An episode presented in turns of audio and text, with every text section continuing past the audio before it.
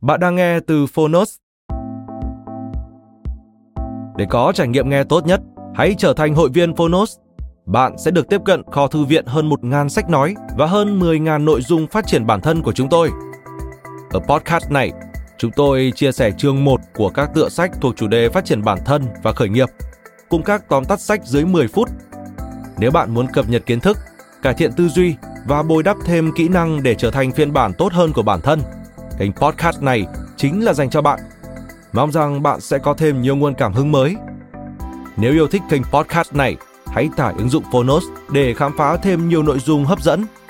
Ngoài sách nói, tóm tắt sách, Phonos còn sở hữu hơn 10.000 nội dung giúp bạn phát triển bản thân, chăm sóc tinh thần như podcast, sách tiếng Anh từ Oxford, ebook, thiền, chuyện ngủ và nhiều hơn thế nữa.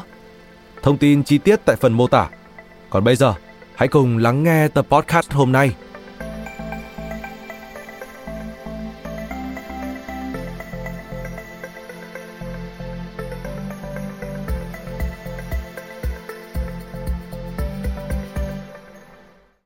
Bạn đang nghe từ Phonos. Bí mật về quốc gia lớn nhất thế giới, Facebook. Tác giả Stephen Levy. Người dịch Tôn Thất Kỳ Văn, Trương Thị Thu Thảo. Độc quyền tại Phonos. Alpha Books.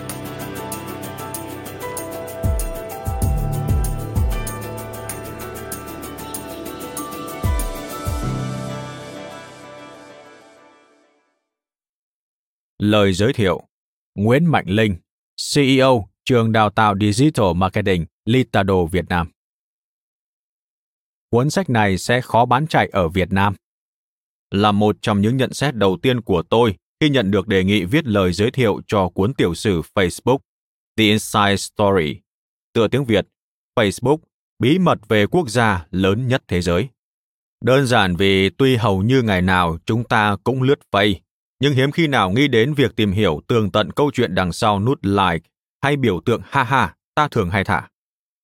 Tiểu sử của Zuckerberg anh chàng tỷ phú tự thân trẻ tuổi đã sớm ghi tên mình vào danh sách 10 người giàu nhất thế giới. Chắc cũng không có gì lạ ngoài công thức, tìm thấy đam mê, bỏ học, khởi nghiệp, thành công đình đám thôi.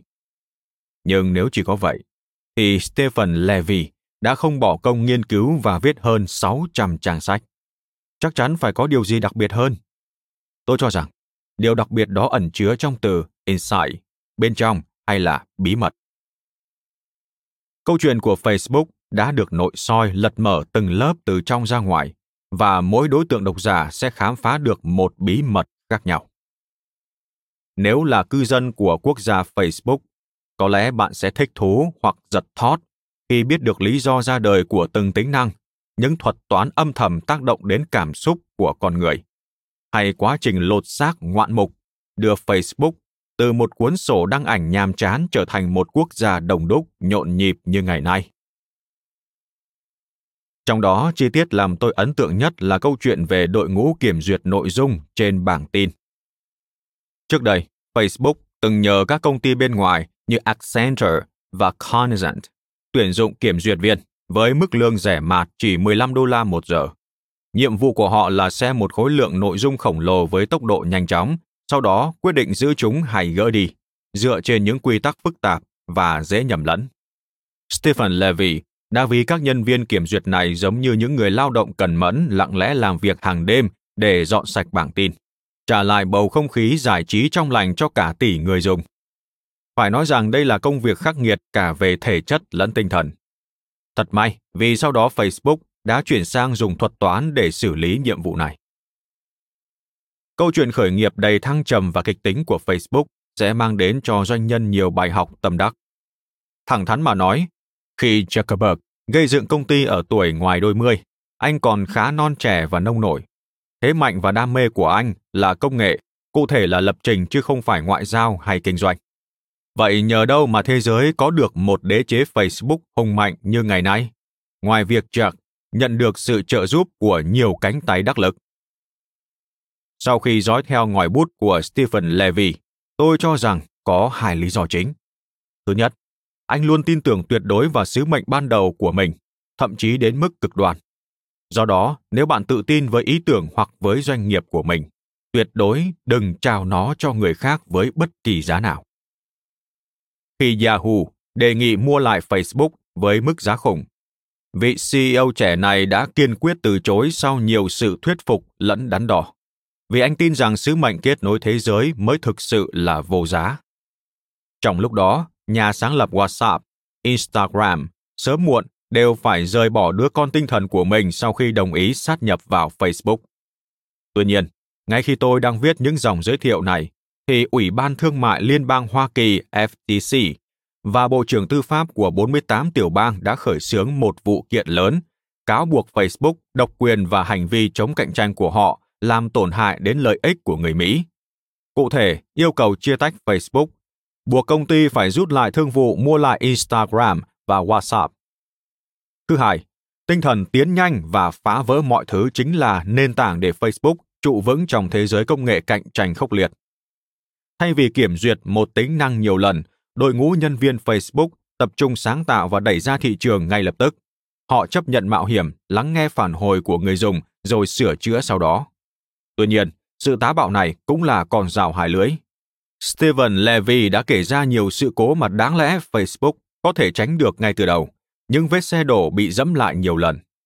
Chính sự sai phạm và xin lỗi triền miên này khiến Facebook đánh mất lòng tin của người dùng. Tôi tin rằng các doanh nhân sẽ học hỏi được nhiều từ thành công lẫn thất bại, tinh thần sáng tạo nhưng còn nhiều nông nổi của Mark Zuckerberg. Viết tiểu sử về một con người đã khó, viết tiểu sử về một công ty gắn với rất nhiều con người lại càng khó hơn. Có rất nhiều đối tượng đã dự phần vào hành trình thai nghén và nuôi nấng Facebook. Từ những bậc công thần đầu tiên như D'Angelo, Sheryl Sandberg, những ông lớn công nghệ, những công nhân kiểm duyệt vô danh đến hàng tỷ người trên thế giới đã nhập tịch quốc gia Facebook. Stephen Levy, cây bút phóng sự công nghệ bậc thầy, đã khéo léo đưa tất cả tiếng nói đó vào cuốn tiểu sử này. Ông khắc họa một tượng đài mạng xã hội lý tưởng nhưng cũng đầy mờ ám, bóc lột người dùng và ngày càng bị xem thường. Theo Publishers Weekly. Tôi thích cái cách Stephen Levy giữ một khoảng cách rất chừng mực với đối tượng mà ông đang tường thuật.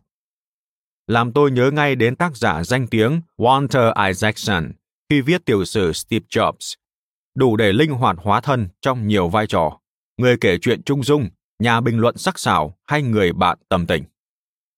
Giờ đây Facebook đã có hơn 2,7 tỷ người dùng, nếu đo về số dân thì đã lớn gấp đôi Trung Quốc. Do nghề nghiệp đặc thù đào tạo và huấn luyện kinh doanh online bán hàng trên Facebook, tôi cũng thường đọc các báo cáo tài chính theo quý của công ty quảng cáo niêm yết lớn nhất thế giới này. Và trong 5 năm liên tục, tôi không khỏi ngạc nhiên đến ngỡ ngàng vì đồ thị tăng trưởng lên dốc thẳng tắp của họ. Không một quý nào giảm mà chỉ có tăng và tăng. Kết quả kinh doanh thần kỳ đó cũng phần nào lý giải được lý do cả thế giới đã bị nghiện và phụ thuộc vào Facebook như thế nào. Tất nhiên lịch sử cũng ghi nhận một án phạt lớn kỷ lục chưa từng có với một công ty công nghệ, 5 tỷ đô la cho vụ Cambridge Analytica. Công ty công nghệ không ai khác ngoài Facebook. Cuối cùng, trong lúc đọc cuốn sách này, tôi không khỏi chăn trở rằng, thật ra chúng ta đang làm chủ công nghệ hay công nghệ làm chủ chúng ta? Liệu ta có đang dễ dãi khi để cho tư duy, quan niệm sống, sở thích của mình bị tâm lý đám đông chi phối và một số ít công ty công nghệ lẫn mạng xã hội nắm trong tay sức mạnh đáng sợ của thời đại số. Tất cả những lời tự vấn đó, tôi nghĩ khá nhiều bạn đọc sẽ đồng cảm với tôi. Và mỗi người nên tự tìm ra câu trả lời cho chính mình sau khi nghe cuốn Facebook bí mật về quốc gia lớn nhất thế giới để hiểu rõ hơn sự chuyển biến chóng mặt của xã hội mà chúng ta đang sống. Trân trọng giới thiệu. Dẫn nhập Xin chào, tôi là Mark. Việc giới thiệu quả thật không cần thiết. Mark Zuckerberg là một trong những gương mặt nổi tiếng nhất thế giới.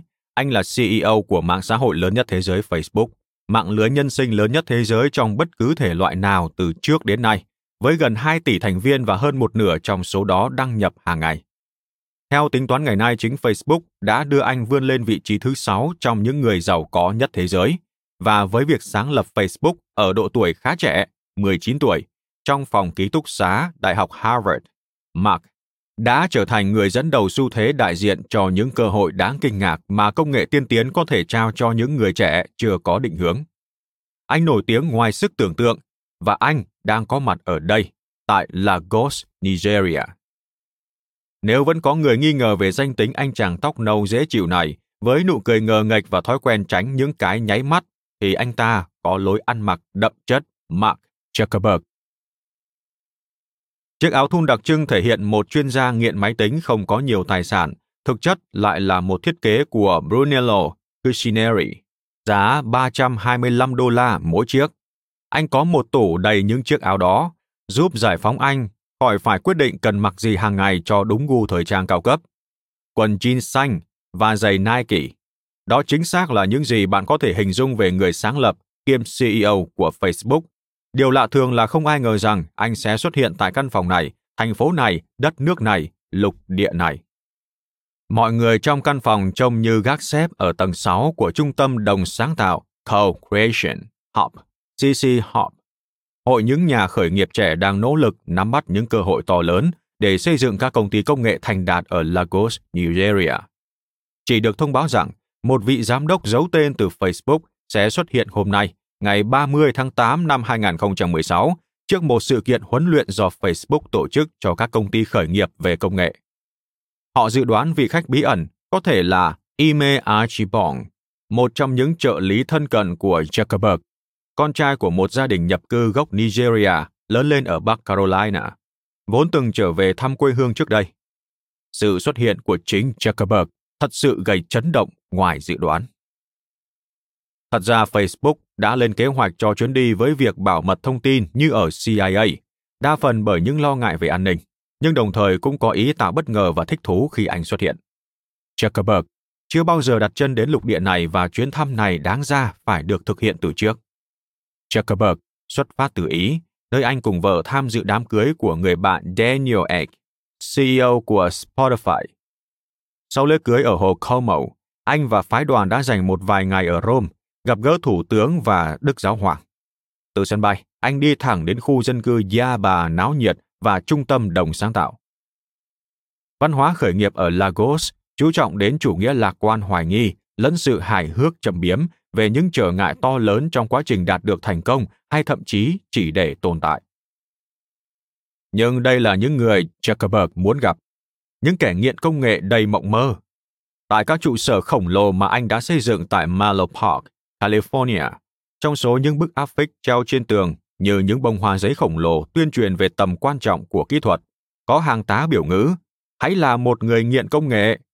Vì vậy, trong khi các ông trùm công nghệ khác dành khoản đầu tư mạo hiểm ban đầu cho công tác thiện nguyện ở châu Phi, Zuckerberg lại không lên kế hoạch hỗ trợ những đứa trẻ suy dinh dưỡng ở các bản làng xa xôi.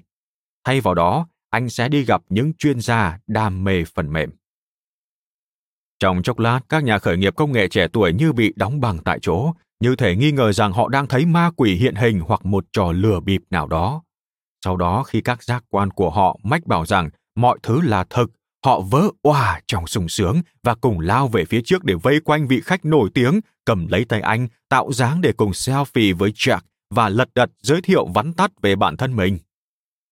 Zuckerberg kiên nhẫn giao lưu với họ và trên môi vẫn luôn giữ nụ cười, nhìn vào mắt từng người một, có thể nhìn chằm chằm hơi lâu. Rõ ràng anh đang rất hạnh phúc. Họ là người của tôi. Anh nói với tôi khi chúng tôi bước xuống để trò chuyện với các doanh nhân khác. Và vâng, tôi đang tháp tùng Mark Zuckerberg trong chuyến đi này. Đó là bài tường thuật đầu tiên cho một cuốn sách mà tôi đang viết về sự trỗi dậy của Facebook. Ở tầng trệt, một chương trình gọi là Mùa hè lập trình đang diễn ra, nơi các bạn nhỏ từ 5 đến 13 tuổi tham gia được đào tạo về máy tính. Zuckerberg dừng lại chỗ hai cậu bé tầm 7-8 tuổi đang dùng chung một máy. Anh hỏi, hai em có thể cho anh biết mình đang thiết kế gì không? Cúi người xuống ngang tầm của chúng để anh, cũng như chúng, cùng nhau nhìn vào màn hình đang chớp nháy các dấu chấm đang di chuyển có chủ đích theo hàng lối. Một cậu bé nói, một trò chơi ạ? À? Đôi mắt của Zuckerberg vốn luôn mở to, nay càng mở to hơn nữa, giống như những đôi mắt bằng nhựa của một con thú nhồi bông lớn. Đó là những gì anh ấy đã làm ở độ tuổi đó. Anh hỏi, các em có thể cho anh biết làm thế nào để thiết kế nên trò chơi này không? Các em có thể cho anh xem các dòng lệnh được không? Sau một vài câu hỏi trao đổi kỹ thuật với lũ nhóc, anh tiếp tục tới điểm dừng chân tiếp theo trong lịch trình. Đó là một công ty khởi nghiệp chuyên đào tạo những kỹ sư vùng Trung Phi cho các tập đoàn lớn. Zuckerberg tài trợ cho hoạt động này thông qua quỹ của mình và quyết định sau này trao lại cho nó 99% cổ phần của mình tại Facebook. Trong khi những doanh nhân ghé thăm Lagos hiếm khi đi bộ trong các khu phố như Java, thì Zuckerberg lại muốn tản bộ. Vỉa hè ẩm ướt, đất và bê tông lún xuống thành ổ gà cùng nhiều vũng nước rải rác. Ô tô và xe máy phóng qua vèo vèo, nhịp sống hối hả lướt qua những con người sống trong các ngôi nhà sập sệ và hàng quán trước khi họ kịp nhận ra điều gì. Một đứa trẻ cố vượt lên trước nhóm để selfie. Zuckerberg dường như không biết gì, vẫn mải mê trò chuyện với Archibald khi anh dẫn đầu phái đoàn của mình. Cảnh tượng này được nhiếp ảnh gia thân cận của anh, một cựu phóng viên ảnh của tờ Newsweek, vốn từng đi công tác với nhiều tổng thống ghi lại. Khi những bức ảnh đó được tung lên mạng, cuộc đi dạo với đám đông quần chúng đã biến Zuckerberg thành một nhân vật được yêu mến ở Nigeria. Tôi nghĩ bức ảnh đã được chỉnh sửa. Một kỹ sư địa phương bình luận khi lần đầu tiên thấy bức hình. Ngày hôm sau, Zuckerberg chạy bộ qua một cây cầu và tương tự, câu chuyện lại được tường thuật trên mạng xã hội, đã củng cố hình ảnh của vị tỷ phú công nghệ này như là người của cộng chúng. Điểm dừng chân cuối cùng trong ngày đầu tiên của anh ở châu Phi là một cửa hàng nhỏ xíu tại một ngã tư tấp nập.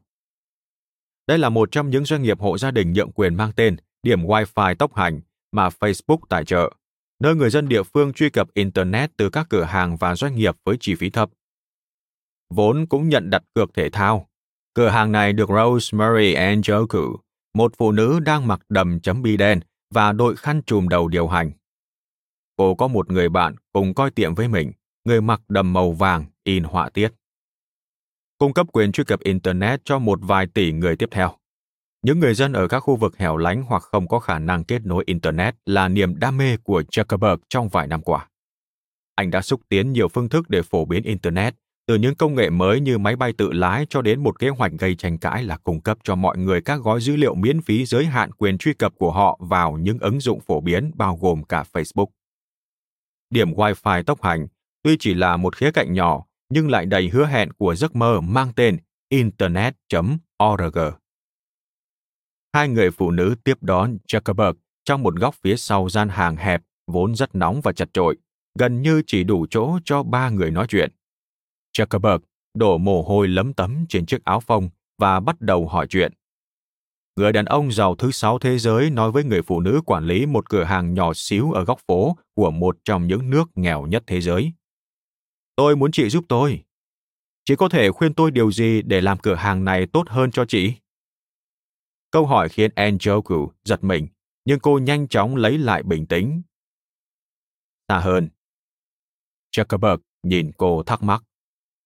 Cô nói, làm sao để Wi-Fi có thể phủ sóng xa hơn, rộng hơn và tiếp cận nhiều người hơn? Zuckerberg im lặng trong giây lát. Còn gì nữa không? Anh muốn biết. Hashtags. Cô nói, hashtags, ESOP, nó đang chạy để mọi người biết là Wi-Fi đang hoạt động. Zuckerberg tươi tỉnh lên hẳn. Anh nói, điều đó thì chúng tôi có thể làm được, còn vấn đề đầu tiên thì hơi khó. Anh giải thích những khó khăn về mặt kỹ thuật và chẳng mấy chốc hai người phụ nữ không còn chú ý nữa. Ngày hôm sau, Zuckerberg tổ chức một buổi gặp mặt với các nhà phát triển phần mềm địa phương. Anh thích hình thức trò chuyện này hơn rất nhiều so với việc thuyết giảng hoặc tham gia vào các buổi phỏng vấn thân mật bởi đám nhà báo phiền hà. Anh đặc biệt tự hào khi nói với đám đông rằng Facebook đã xây dựng một vệ tinh giúp phủ sóng Internet tới nhiều khu vực xa xôi ở châu Phi, bao gồm cả Nigeria. Mọi người sẽ sớm thấy kết quả. Vì giờ đây, vệ tinh này đã sẵn sàng trên bệ phóng, trên một tàu tên lửa của hãng SpaceX, công ty của Elon Musk. Một trong những câu hỏi mà MC của chương trình nhận được từ trước hỏi rằng liệu việc chuyển từ một nhà phát triển phần mềm, một công việc anh rất thành thạo sang điều hành công ty, một lĩnh vực anh còn khá mơ hồ là điều khó khăn hay dễ dàng. Có phải anh rất nhớ việc lập trình không? Anh nói, Tôi là một kỹ sư, giống như nhiều bạn ở đây. Và đối với tôi, công việc kỹ thuật bắt nguồn từ hai nguyên tắc thực tế. Thứ nhất, bạn hãy suy nghĩ mọi vấn đề như một hệ thống, và mọi hệ thống đều có thể trở nên tốt hơn. Dù nó tốt hay chưa tốt đến đâu, bạn đều có thể cải thiện mọi thứ và nguyên tắc này đúng dù bạn đang lập trình xây dựng phần cứng hay hệ thống của bạn là một công ty. Facebook xử lý các vấn đề trong kinh doanh và văn hóa như cách một chuyên gia lập trình giải quyết vấn đề. Điều hành một công ty không quá khác biệt so với việc lập trình. Ở đó bạn viết các hàm khác nhau và theo các quy trình chuẩn tắc. Tôi thật sự nghĩ rằng có điều gì đó rất cơ bản đối với cách tiếp cận theo tư duy kỹ thuật này. Cuối ngày hôm đó, Zuckerberg đến thăm một xưởng phim giải trí ở Nollywood. Nhiều nghệ sĩ Nigeria nổi tiếng bao gồm diễn viên, DJ, nhạc sĩ, diễn viên hài tập hợp lại để gặp anh. Khi tham quan một vòng và gặp gỡ mọi người, Zuckerberg không quên đặt ra câu hỏi mà anh đang rất quan tâm. Giữa Facebook và Instagram, trang chia sẻ ảnh di động mà anh đã mua vào năm 2012 và cho đến nay vẫn cho phép những người sáng lập nó tiếp tục điều hành. Các nhà sáng tạo và những nhân vật nổi tiếng thích cái nào hơn? Dường như tất cả bọn họ thích Instagram hơn Facebook. Nhưng Facebook thì lớn hơn nhiều. Anh nói, không hề nao núng với các câu trả lời. Khi tất cả mọi người tập trung trong một căn phòng để hỏi anh những câu thân mật, một trong những ngôi sao trên Instagram đề cập đến bộ phim The Social Network, mạng xã hội được công chiếu vào năm 2010, thuật lại câu chuyện về nguồn gốc của Facebook. Zuckerberg, trong phim, mang hình ảnh của một chàng trai bác học ngờ ngạch nhưng thâm sâu, sáng lập công ty vì không thể tham gia vào một câu lạc bộ ẩm thực hào nhoáng ở Harvard và bị phụ nữ hắt hủi. Người ta e rằng anh sẽ không thích chủ đề đó, đặc biệt khi một người thắc mắc rằng có phải anh thực sự sáng lập Facebook vì bị một cô gái bỏ rơi hay không? Vợ tôi ghét đoạn phim đó. Anh trả lời với một nụ cười ngượng ngùng. Thực tế, chúng tôi đã hẹn hò với nhau trước đó, vì vậy ý tưởng cho rằng tôi tạo nên Facebook để tán gái khiến cô ấy tức giận. Anh dừng lại, đồng thời nó cũng không đúng sự thật. Vào đêm thứ tư, và cũng là đêm cuối ở Nigeria, Zuckerberg mời tôi đến chơi ở phòng khách sạn của anh cùng một số đồng nghiệp đi công tác chung. Nhóm đã di chuyển từ Lagos đến một khu phức hợp khách sạn kiên cố ở thủ đô Abuja, nơi Zuckerberg sẽ gặp Tổng thống trước khi rời khỏi đất nước này. Vị CEO trẻ tuổi thường xuyên gặp gỡ các nhà lãnh đạo thế giới như những người đồng cấp, vì Facebook có một số lượng lớn người dùng toàn cầu vốn mang đến cho anh ấy những quyền lực mạnh mẽ ở nhiều vùng đất. Đến nỗi mọi người thường gọi việc gặp gỡ các nguyên thủ quốc gia là chính sách đối ngoại của công ty. Đó là một ngày dài. Phái đoàn phải thức dậy từ lúc 4 giờ sáng để lên chuyên cơ bay tới Kenya, tham quan ở vườn thú hoang dã trong 2 giờ, sau đó gặp gỡ các doanh nhân và ăn trưa với những quan chức. Đến chiều muộn, khi anh và phái đoàn trở lại máy bay, Zuckerberg được báo tin rằng tên lửa của SpaceX, thiết bị mang theo vệ tinh mà trước đó anh hân hoan khoe với mọi người như một vị cứu tinh Internet cho các lục địa còn khó khăn, đã nổ tung trên bệ phóng, trước một ngày theo lịch trình phóng tàu. Vệ tinh của Facebook được gắn vào tên lửa trong quá trình thử nghiệm, một biện pháp nhằm tiết kiệm thời gian đã bị phá hủy trong vụ nổ. Zuckerberg rất tức giận với Musk. Phương châm tiến nhanh và phá vỡ mọi thứ của Facebook không áp dụng cho các vụ phóng tàu không gian. Theo lẽ tự nhiên, anh chút cơn giận của mình bằng công cụ mà chính tay anh đã tạo ra cho một số lượng lớn người sử dụng, Facebook. Anh đăng tải một dòng trạng thái giận dữ mà sẽ hiện lên trong bản tin của rất nhiều người trong 118 triệu người theo dõi Facebook của anh, bất chấp lời khuyên của các nhân viên quan hệ công chúng. Đang ở châu Phi, tôi đã vô cùng thất vọng khi nghe tin vụ phóng thất bại của SpaceX đã phá hủy vệ tinh mà chúng tôi mong đợi sẽ cung cấp kết nối Internet cho rất nhiều doanh nghiệp và tất cả những người khác trên khắp lục địa này. Tuy nhiên, trong phòng khách sạn tối hôm đó, Zuckerberg vẫn vui vẻ anh thoải mái và vui tươi hơn nhiều khi bao quanh anh đều là những người anh biết rõ. Trên bàn ăn toàn là ẩm thực địa phương. Anh uống một hơi bia dài. Anh tinh nghịch trêu chọc Ashbong và nhiếp ảnh gia của mình. Nhưng khi nhắc đến tên của Musk, anh im lặng trong một giây. Chà, thật ra là gần một phút. Anh nói, tôi nghĩ mình đã trải qua năm giai đoạn của sự đau buồn rồi. Anh lại im lặng có lẽ là chưa tới giai đoạn chấp nhận. Anh đã nói chuyện với Musk chưa? anh lại im lặng một lần nữa, lần này dài hơn và trầm ngâm hơn. Chưa. Cuối cùng, anh cũng chịu cất tiếng. Sau đó cuộc trò chuyện quay trở lại với chủ đề chuyến đi và anh tươi tỉnh lên. Tôi hỏi anh về thời kỳ đầu của Facebook và tư duy kỹ thuật. Anh háo hức giải thích rằng chính sở thích nhìn mọi thứ qua lăng kính kỹ thuật đã trở thành điểm cốt lõi trong cách tiếp cận của công ty như thế nào. Có một điều cơ bản là lúc còn trẻ, khi nhìn vào một thứ gì đó, bạn có thể cảm nhận, điều này có thể tốt hơn, tôi có thể phá vỡ hệ thống này và cải thiện nó. Tôi nhớ mình đã suy nghĩ như vậy khi còn trẻ, nhưng khi trưởng thành hơn, mọi thứ mới dần trở nên rõ ràng hơn và tôi nhận ra đây không phải là cách mọi người thường nghĩ về những sự việc xung quanh họ. Tôi cho rằng tư duy kỹ thuật thậm chí có ý nghĩa như là một nền tảng giá trị hơn là một cách suy nghĩ. Điều Zuckerberg quan tâm nhất chính là sự chia sẻ và anh thường nói rằng thế giới sẽ trở nên tốt đẹp hơn khi mọi người chia sẻ những trải nghiệm của mình với người khác. Cho đến nay, thế giới đã thừa nhận triết lý của anh, ca ngợi Facebook bởi số thành viên kỷ lục cũng như khả năng kết nối mọi người và thậm chí cả tiềm năng giúp đỡ mọi người giải quyết những khó khăn trong cuộc sống. Các chính sách về quyền riêng tư của nó, bất chấp việc các nhà hoạt động và cơ quan quản lý liên tục chỉ trích, đã không làm tổn hại đến câu chuyện thành công của Facebook và mặc cho chân dung khá tiêu cực bị dựng lên trong bộ phim mạng xã hội. Zuckerberg vẫn thường được nhìn nhận là một nhà sáng lập dũng cảm, ủng hộ chủ nghĩa bình đẳng và thích chạy bộ thư giãn trên đường phố, có thể là ở Lagos hoặc ngay tại quảng trường Thiên An Môn phủ sương mù ở Bắc Kinh. Anh nói, một trong những điều khiến tôi hạnh phúc chính là cơ hội được nói chuyện với những con người thực trong chuyến đi lần này. Khi đến Rome, tôi có dịp trò chuyện với Đức Giáo Hoàng và Thủ tướng Ý, Ý tôi là họ cũng là người phàm và rất tuyệt vời. Nhưng tôi cũng rất vui khi có cơ hội giao lưu với rất nhiều nhà phát triển phần mềm cùng kỹ sư ở đây. Anh yêu mến Nigeria và Nigeria cũng yêu quý anh. Ngài Tổng thống đã phát biểu về Zuckerberg như sau. Trong văn hóa của chúng tôi, chúng tôi không quen thấy những người thành công lại xuất hiện như anh.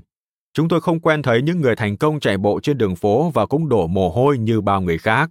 Chúng tôi thường thấy những người thành công trong các căn phòng máy lạnh. Chúng tôi rất vui khi thấy anh, mặc dù rất giàu có nhưng cũng rất giản dị và sẵn sàng chia sẻ. Người ta có thể lập luận rằng chuyến đi đến Nigeria là một thành công đỉnh cao của Zuckerberg. Làm thế nào anh có thể có một cuộc sống tốt đẹp như vậy? Anh đang tích cực kết nối thế giới theo cách mà chưa từng ai làm được, kể cả những vị hoàng đế La Mã mà anh ngưỡng mộ Công ty mà anh đã sáng lập trong phòng ký túc xá của mình làm ra cơ man nào là tiền. Anh chưa bao giờ làm việc ở bất cứ nơi nào khác, nhưng bây giờ lại có quyền kiểm soát tuyệt đối tại một trong những tập đoàn có giá trị nhất thế giới. Anh là gương mặt quen thuộc trên vô số trang bìa tạp chí. Anh từng là nhân vật của năm do tạp chí Time bình chọn. Trong một cuộc khảo sát hồi đầu năm 2016, anh được xếp hạng là CEO nổi tiếng nhất trong giới công nghệ. Anh có cuộc sống hôn nhân viên mãn và vợ anh sau nhiều lần bị sảy thai. Anh từng chia sẻ những thông tin này trên Facebook. Cuối cùng đã hạ sinh một cô con gái rất đáng yêu. Ngay cả thú cưng của anh, một con chó chăn kiều giống Hungary, có bộ lông trắng bờm sờm xoắn lại thành từng lọn, cũng có câu lạc bộ người hâm mộ riêng. Đối với các trở ngại, chẳng hạn như vụ vệ tinh bị nổ của Elon Musk và những mối quan ngại về Internet.org đều không phải không thể khắc phục. Nói tóm lại, Facebook đã chiếm giữ vị trí của một trong những câu chuyện thành công vĩ đại của nước Mỹ. Thế giới của Mark Zuckerberg dường như là hoàn hảo. Điều gì có thể xảy ra được chứ? Chưa đầy hai tháng sau khi Mark Zuckerberg trở về từ Nigeria, Donald Trump đắc cử Tổng thống Mỹ. Đó là một tin sốc cho rất rất nhiều người đã ủng hộ ứng viên còn lại bà Hillary Graham Clinton. Đối với Facebook, cú sốc này còn được bồi thêm bởi một cú đấm khác, một làn sóng chỉ trích khổng lồ chĩa mũi dùi về Menlo Park, California, nơi công ty đặt trụ sở. Gần như kể từ giây phút tờ New York Times đưa ra dự đoán khả năng đắc cử chuyển từ phía Clinton sang phía Trump, các nhà quan sát chính trị đã trích dẫn cụm từ hiệu ứng Facebook như một lời giải thích khả dĩ cho kết quả dường như không thể tin được này. Nhiều tuần trước khi cuộc bầu cử diễn ra, đã có nhiều báo cáo về thông tin không đúng sự thật hoặc thông tin sai lệch bị cố ý lan truyền nhờ vào các thuật toán của Facebook xuất hiện ồ ạt trên bảng tin của Facebook vốn từ lâu đã trở thành nguồn thông tin chính của hàng triệu người dùng. Những câu chuyện bịa đặt hoặc những sai lầm nhỏ nhặt được thêu dệt nên thành những câu chuyện về âm mưu xấu xa, dường như hoàn toàn ngăn cản cử tri bỏ phiếu cho Hillary Clinton. Tuy nhiên, hầu như không ai ở Facebook, kể cả đông đảo cựu thành viên của Đảng Cộng hòa vốn được công ty thuê về làm việc trong bộ phận truyền thông và chính sách tin rằng Trump có cơ hội thắng cuộc. Sheryl Sandberg, nữ giám đốc vận hành đáng ngưỡng mộ của Facebook, là một người ủng hộ bà Clinton tuyệt đối, đã đưa con gái đi ngủ tối hôm đó và hứa sẽ đánh thức cô bé dậy để cô bé có thể chứng kiến giây phút lịch sử khi nữ tổng thống Mỹ đầu tiên phát biểu công nhận kết quả bầu cử. Cô bé ngủ ngon giấc suốt đêm hôm đó. Sandberg vẫn còn tức nghẹn khi kể lại. Tại trụ sở Facebook ngày hôm sau, mọi người đều choáng váng. Trong một cuộc họp toàn thể, rất nhiều người bật khóc. Các nhóm thảo luận nội bộ xuất hiện trên mạng, tự hỏi liệu Facebook có phải là một tác nhân trong kết quả này, và nếu quả thật như vậy thì nó ảnh hưởng đến mức độ nào? Tuy thế, ngay sau cơn dư chấn của sự kiện, ý kiến cho rằng Facebook phải chịu trách nhiệm cho kết quả này dường như hoàn toàn phi lý. Hai ngày sau cuộc bầu cử, Mark Zuckerberg xuất hiện tại một hội nghị ở Half Moon Bay, cách trụ sở Facebook khoảng 30 dặm về phía bắc. Anh được Davis Kirkpatrick, một người tổ chức hội nghị đồng thời là tác giả từng xuất bản một cuốn sách về Facebook 6 năm trước phỏng vấn theo kiểu trò chuyện thân mật. Đương nhiên, ông ấy hỏi Zuckerberg về các cáo buộc cho rằng Donald Trump có thể đã được hưởng lợi từ những thông tin sai lệch lan truyền trên các bản tin đã được cá nhân hóa của người dùng Facebook. Zuckerberg bác bỏ suy nghĩ đó. Tôi đã đọc một số câu chuyện mà mọi người đang bàn về cuộc bầu cử lần này. Cá nhân tôi nghĩ việc ai đó cho rằng thông tin bịa đặt trên Facebook vốn chỉ chiếm một phần nhỏ trong toàn bộ nội dung lại có ảnh hưởng đến cuộc bầu cử theo bất kỳ cách nào là một ý kiến khá điên rồ. Khi tôi ngồi trong đại sảnh khách sạn tham dự hội nghị, lời nhận xét đó không có vẻ rằng Zuckerberg vừa mới phạm một sai lầm lớn. Nhận xét ý kiến điên rồ của anh là một phần của câu trả lời dài, sâu sắc hơn và Kirkpatrick không tiếp tục tranh luận với anh về điều đó. Cho đến nay, vẫn chưa có gì chắc chắn liệu có phải những điều xảy ra trên Facebook đã tạo ra sự khác biệt đáng kể trong cuộc bầu cử năm 2016. Nhưng trong hai năm tiếp theo, khi mọi người biết nhiều hơn về Facebook và cách nó vận hành, những quan ngại lớn về vai trò của Facebook bắt đầu xuất hiện, không chỉ trong bầu cử mà còn trong đời sống chính trị cũng như ảnh hưởng lên cả thế giới. Hết lần này đến lần khác, họ trích dẫn lại câu phát biểu ý kiến điên rồ như là một dấu hiệu cho thấy Zuckerberg không có thông tin gì hoặc đang nói dối về những tác hại mà công ty của anh đang gây ra. Sau nhiều tháng hứng chịu chỉ trích, cuối cùng Zuckerberg đã lên tiếng xin lỗi về lời phát biểu đó và còn về nhiều thứ khác nữa. Trong khi cuộc bầu cử là một bước ngoặt đối với Facebook, nhiều người lại cho rằng đó là một toàn tính đã được lên kế hoạch từ rất lâu. Đối với các nhà phê bình, những thứ mà Facebook vốn tự hào như các thành tựu đáng ghi nhận nhất, giờ đây bị vạch trần là có dính dáng đến trách nhiệm pháp lý.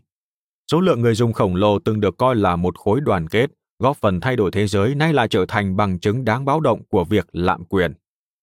Khả năng mang lại tiếng nói cho những người thấp cổ bé họng giờ đây được xác định là một phương tiện tuyên truyền những thông điệp gây chói tai phục vụ các nhóm chống phá. Các công cụ vốn tạo ra những sản phẩm thư giãn nhằm giải trí và nâng đỡ tinh thần giờ đây được coi là một thuật toán thúc đẩy thông tin sai lệch. Trong năm kế tiếp, danh tiếng của Facebook tụt dốc. Facebook phân biệt chủng tộc, Facebook yểm trợ các cuộc diệt chủng, Facebook là một cỗ máy gây phẫn nộ, Facebook phá hủy khoảng thời gian tập trung của chúng ta, Facebook đang giết chết ngành kinh doanh tin tức và giọt nước tràn ly vào năm 2018 khi có tin Facebook cho phép thông tin cá nhân của 87 triệu người dùng lọt vào tay Cambridge Analytica. Một công ty vốn được cho là đã sử dụng dữ liệu đó để tấn công những cử tri dễ bị lung lay bằng các thông tin sai lệch. Từ một công ty được ngưỡng mộ nhất, Facebook trở thành công ty bị chỉ trích nhiều nhất. Chính phủ ở ba châu lục mở cuộc điều tra công ty và họ ngày càng thù ghét Facebook vì thái độ mà họ cho là cố tình trì hoãn hoặc hoàn toàn không nhượng bộ của Facebook. Các nhà báo điều tra trên khắp thế giới dồn mọi chú ý vào Facebook và hầu như không có ngày nào không xuất hiện thêm một bằng chứng nào đó về hành vi sai trái của Facebook. Những quan ngại về quyền riêng tư đã dẫn đến việc Ủy ban Thương mại Liên bang đã phải đưa ra khoản tiền phạt khổng lồ và nghị định thỏa thuận năm 2011 một lần nữa được nhắc đến. Theo đó, Facebook bị phạt một số tiền vô cùng lớn là 5 tỷ đô la vì vi phạm nghị định này. Trong các cuộc họp nghị viện và trên những chương trình trò chuyện truyền hình, nhiều cáo buộc cũng chĩa vào Facebook và cho rằng mạng xã hội này là một nơi hấp dẫn nhưng đầy độc hại. Thậm chí tệ hơn, các báo cáo cho rằng Facebook và công ty con WhatsApp cố tình truyền bá thông tin sai lệch nhằm hỗ trợ nạn diệt chủng ở Myanmar và những khu vực khác. Đến năm 2019, các cơ quan chính phủ trên khắp thế giới sử dụng những ngôn ngữ vốn được dùng để mô tả các tổ chức khủng bố và đường dây ma túy để nói về Facebook. Một báo cáo trong một công trình nghiên cứu của Quốc hội Anh đã gọi Facebook là du đảng kỹ thuật số. Ủy viên phụ trách về quyền riêng tư của New Zealand John Edwards viết trên Twitter rằng các nhà lãnh đạo của công ty là những kẻ nói dối bệnh hoạn vô đạo đức. Mark Benioff, CEO của Salesforce, thì so sánh tác hại của Facebook với tác hại mà ngành công nghiệp thuốc lá gây ra. Trong khi đó, doanh thu và lợi nhuận tiếp tục tăng. Điều này đã khơi mào cho nhiều biện pháp trừng phạt và kiểm soát cứng rắn hơn nữa. Khi đợt tranh cử tổng thống cho mùa bầu cử năm 2020 bắt đầu, nhiều ứng cử viên đã đi theo lời kêu gọi của các nhà lập pháp và cơ quan quản lý ủng hộ việc đánh sập Facebook. Nguyên nhân không chỉ đến từ vấn đề Facebook có thể đã nhúng tay vào kết quả của cuộc bầu cử gây tranh cãi, mà các cáo buộc còn cho rằng Facebook đã hủy hoại nền dân chủ. Trong 3 năm kể từ cuộc bầu cử năm 2016, uy tín của Facebook bị giảm sút trầm trọng. Trong lịch sử cũng đã có nhiều vụ sụp đổ đáng kinh ngạc của những công ty vốn từng là con cưng của cánh báo chí và được các nhà đầu tư ưu ái, chẳng hạn như hai công ty Enron và Theranos. Nói thêm một chút, vụ bê bối Enron được công bố vào tháng 10 năm 2001 cuối cùng đã dẫn đến sự phá sản của Enron Corporation, một công ty năng lượng của Mỹ có trụ sở tại Houston, Texas. Không những là tổ chức lớn nhất bị phá sản trong lịch sử nước Mỹ vào thời điểm đó, Enron còn được coi là thất bại kiểm toán lớn nhất. Trong khi đó, Theranos là một tập đoàn công nghệ y tế tư nhân được biết đến với những tuyên bố sai lầm là đã đưa ra các xét nghiệm máu mà chỉ cần một lượng rất nhỏ máu của người thử. Tập đoàn bị phá sản vào năm 2018. Bạn có thể tìm đọc cuốn Máu bẩn do Alpha Books ấn hành để tìm hiểu thêm. Trở lại với câu chuyện. Nhưng cuộc khủng hoảng của Facebook rất khác biệt. Facebook ra đời với một lý tưởng vẻ vang, kết nối thế giới. Nhưng Facebook quá lạc quan về sứ mệnh này và đã theo đuổi mục tiêu không tưởng một cách ngây thơ. Và rõ ràng là mang tính tự thỏa mãn mà không quan tâm đến những hậu quả bi thảm. Các nhà phê bình ví Facebook là một đại gia Gatsby phiên bản công ty của thế kỷ 21, bất cần đặc quyền và chỉ chú trọng đến việc thỏa mãn nhu cầu cũng như thú vui của bản thân. Nói thêm một chút, nhân vật Gatsby là một triệu phú được đề cập trong cuốn tiểu thuyết The Great Gatsby. Đại gia Gatsby, một kiệt tác của nhà văn người Mỹ F. Scott Fitzgerald, được xuất bản năm 1925. Trở lại với câu chuyện. Tuy nhiên lời khẳng định của Facebook rằng những lợi ích tốt đẹp mà nó mang lại vượt xa các tác hại tiêu cực mà giờ đây nó công nhận vẫn nên được ghi nhận. Hàng tỷ người vẫn đang sử dụng Facebook cũng như Instagram và WhatsApp, vốn là các công ty chị em của nó. Facebook vẫn là một phần cuộc sống của chúng ta, có lẽ nhiều hơn bao giờ hết. Ở Nigeria, tôi từng chứng kiến Facebook là một trong những công ty thú vị nhất trong lịch sử kinh doanh và công nghệ. Nhưng sau hơn 3 năm theo dõi, tôi thấy mình đang ghi lại câu chuyện phức tạp, kịch tính và mâu thuẫn nhất tôi từng kể. May mắn thay, Facebook vẫn tiếp tục trò chuyện với tôi. Lần đầu tiên tôi gặp Mark Zuckerberg là vào tháng 3 năm 2006. Vào thời điểm đó tôi là cây bút chủ chốt về công nghệ của tờ Newsweek và đang viết câu chuyện trang bìa về một hiện tượng mang tên Web 2.0, một giai đoạn trong ngành kinh doanh Internet nơi các công ty mới nổi lập kế hoạch kết nối mọi người với nhau. Các công ty mà chúng tôi thường viết bài là Flick, YouTube. Khi đó vẫn là công ty khởi nghiệp độc lập và MySpace, một công ty hàng đầu trong lĩnh vực tương đối mới gọi là mạng xã hội. Tôi cũng đã nghe nói về một công ty mới đang nổi lên trong lĩnh vực Internet vốn đã đạt được những thành công đáng kể bằng cách tập trung vào các trường đại học. Tôi muốn có thêm chút thông tin để có thể viết bài về nó và phỏng vấn người sáng lập.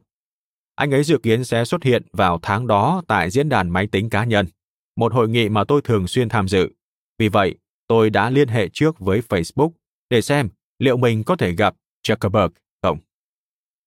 Chúng tôi nhất trí rằng tôi sẽ gặp anh ấy vào bữa trưa, ngay khi anh ấy vừa đến, và chúng tôi sẽ cùng trò chuyện sau đó. Tôi chưa biết nhiều về anh và cũng chưa chuẩn bị cho mọi thứ diễn ra sau đó.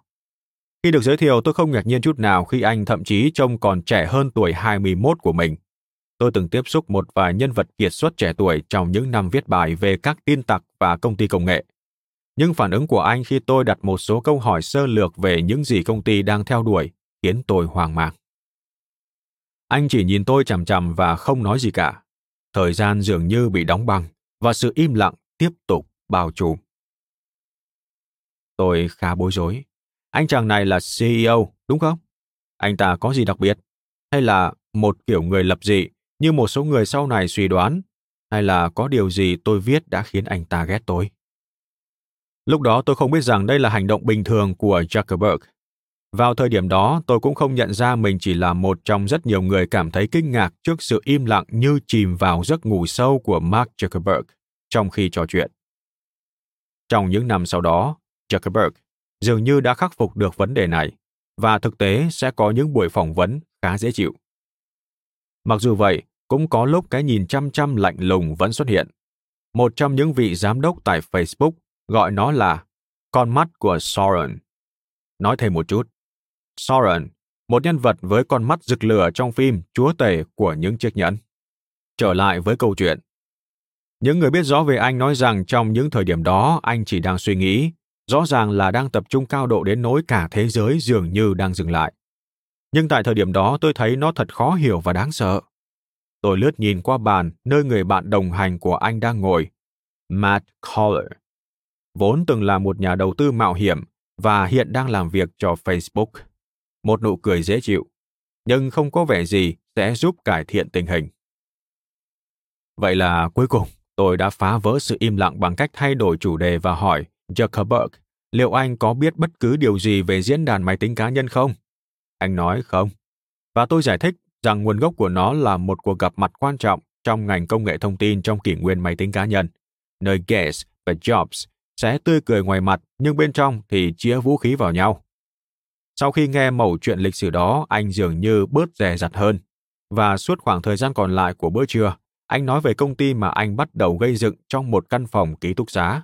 Tuy nhiên, anh không chia sẻ với tôi về những bước tiến mang tính đột phá mà đội ngũ của mình đang xây dựng ngay tại thời điểm đó trong văn phòng trên tầng 2 ở thành phố Palo Alto. Lúc đó, họ đang thiết kế các tính năng được gọi là đăng ký mở và bảng tin sau này sẽ giúp công ty của anh tăng tốc và đưa tên Zuckerberg lên ngang hàng với những huyền thoại trước đó của diễn đàn máy tính cá nhân. Tôi viết bài về Zuckerberg và công ty của anh từ thời điểm nó bắt đầu khởi nghiệp cho đến khi trở thành ngôi sao. Vào tháng 8 năm 2007, tôi viết một bài đăng trên trang bìa của Newsweek về Facebook, tập trung mô tả cách nó lột xác từ một trang web chỉ giới hạn trong phạm vi trường đại học thành một dịch vụ với tham vọng kết nối toàn bộ thế giới.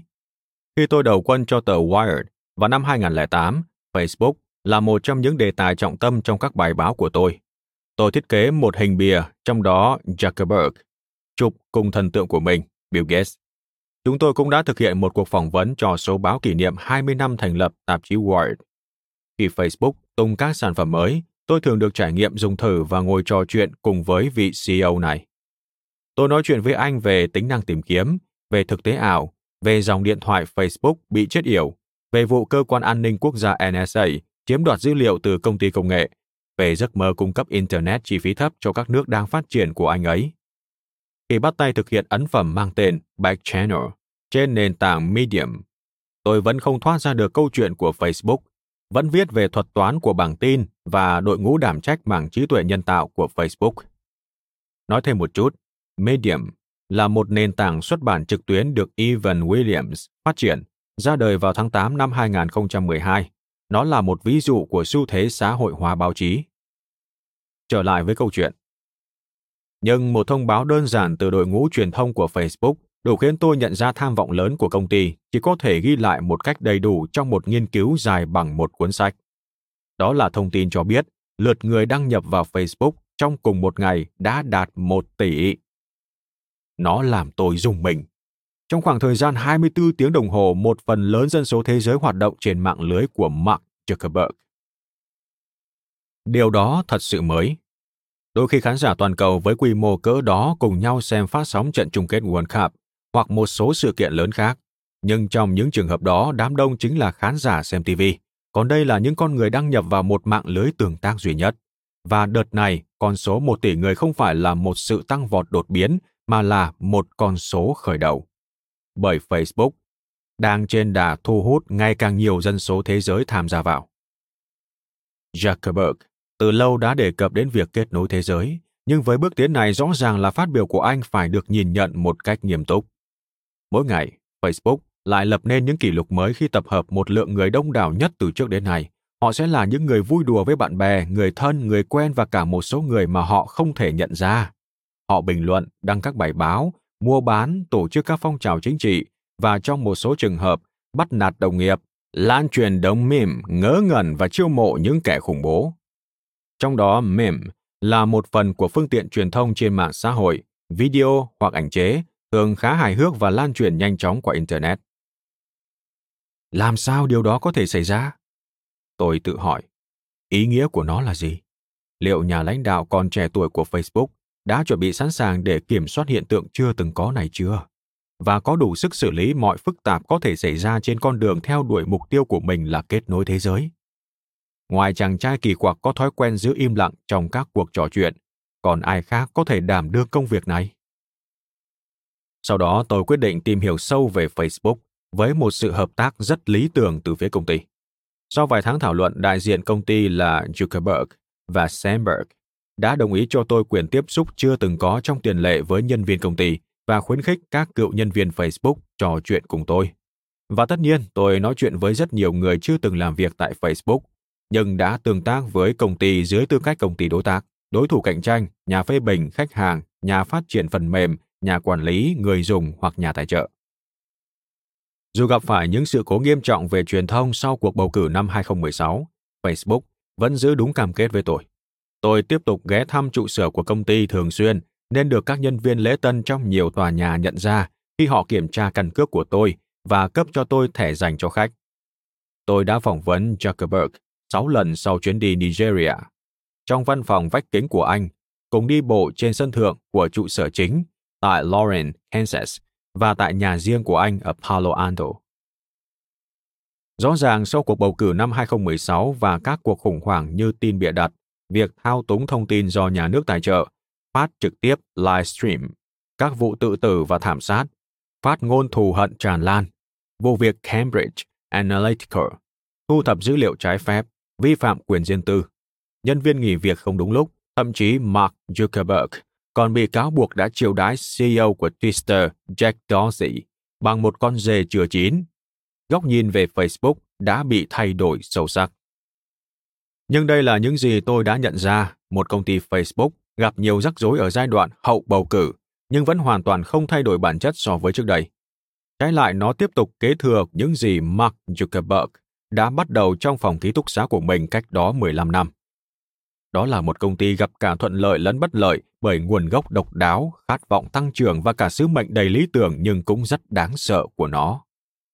Chính sự táo bạo của Facebook và người lãnh đạo nó đã khiến công ty thành công như vậy và đi kèm với nó là một cái giá phải trả. Hầu như mọi rắc rối mà Facebook phải đối mặt trong giai đoạn tai họa hậu bầu cử là hệ quả của hai vấn đề sứ mệnh kết nối thế giới chưa từng có trong tiền lệ và hậu quả của những hành động vội vàng một cách liều lĩnh để thực hiện sứ mệnh đó. Đống rắc rối đã làm khổ Facebook 3 năm qua, hầu như đều bắt nguồn từ những quyết định mà nó đưa ra trong giai đoạn đầu, chủ yếu là giữa những năm 2006 và 2012. Khi đó, công ty ưu tiên hàng đầu việc phát triển với tốc độ nhanh như chớp để kết nối thế giới, với chủ ý ngầm là sẽ sửa chữa bất kỳ thiệt hại nào sau đó. Facebook giờ đây thừa nhận những thiệt hại hóa ra lớn hơn rất nhiều so với dự đoán và không dễ dàng để sửa chữa. Bất chấp các vụ bê bối, Mark Zuckerberg và đội ngũ của anh luôn khẳng định Facebook vẫn là một đại diện tiêu biểu cho những điều tốt đẹp trên thế giới. Theo một nghĩa nào đó, câu chuyện về Facebook diễn ra cùng với câu chuyện lớn hơn về cách thức mà nền công nghệ kỹ thuật số đã thay đổi cuộc sống của chúng ta trong vài thập kỷ qua. Không chỉ Facebook, mà tất cả những ông lớn ngành công nghệ vốn làm thay đổi cuộc sống hàng ngày của chúng ta đều bị ngờ vực và soi xét một cách gắt gao. Các công ty công nghệ vĩ đại đó đa số được thành lập dựa trên lý tưởng của những người sáng lập, nhưng giờ đây bị xem như là một phần của hiệp ước ma quỷ. Để có được những điều kỳ diệu mà họ đem lại, cái giá chúng ta phải trả chính là thời gian, quyền riêng tư và những mối quan hệ, và bây giờ chúng ta e sợ quyền lực của họ. Nói thêm một chút, hiệp ước ma quỷ, Faustian Bargain, là một thỏa thuận mà con người phải trả một điều liên quan đến bản thân như linh hồn, để đổi được trí thức, sức mạnh hay sự giàu có. Trở lại với câu chuyện.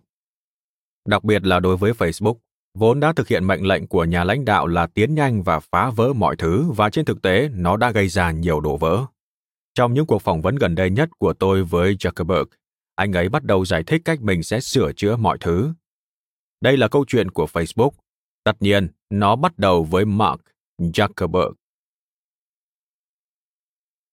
Phần 1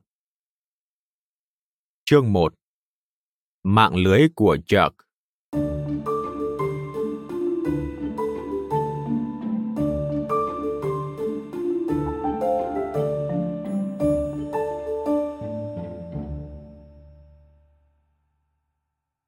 Trong một đêm lạnh lẽo vào tháng 1 năm 1997, một luật sư 28 tuổi tên là Andrew Weirich mới chuyển sang kinh doanh, đã phát biểu trước một nhóm nhỏ các nhà đầu tư, nhà báo cùng bạn bè tại tòa nhà Park ở quận Soho, thành phố New York và cố gắng giải thích mạng xã hội trực tuyến là gì, tại sao sản phẩm mà anh công bố là ví dụ đầu tiên của thể loại đó cũng như khái niệm này sẽ thay đổi thế giới như thế nào. Đó là một nhiệm vụ khó khăn. Wildreich đã đưa ra khái niệm này khi anh tham gia ý kiến trong một cuộc họp hàng tuần của những người mà trong tương lai sẽ là những nhà sáng lập các công ty khởi nghiệp vốn đã sớm gặp nhau sau làn sóng đầu tiên của những công ty internet như Yahoo, Amazon và eBay xuất hiện. Họ cố gắng xác định những ý tưởng kinh doanh lần đầu tiên trở nên khả thi nhờ có mạng internet. Wildreich nảy ra ý tưởng đó dựa trên nhận định rằng mọi người tình nguyện chia sẻ thông tin về sở thích, công việc và những kết nối của họ. Anh ấy tự hỏi, điều gì sẽ xảy ra nếu mình có thể khiến mọi người thể hiện các mối quan hệ của họ ở một nơi duy nhất?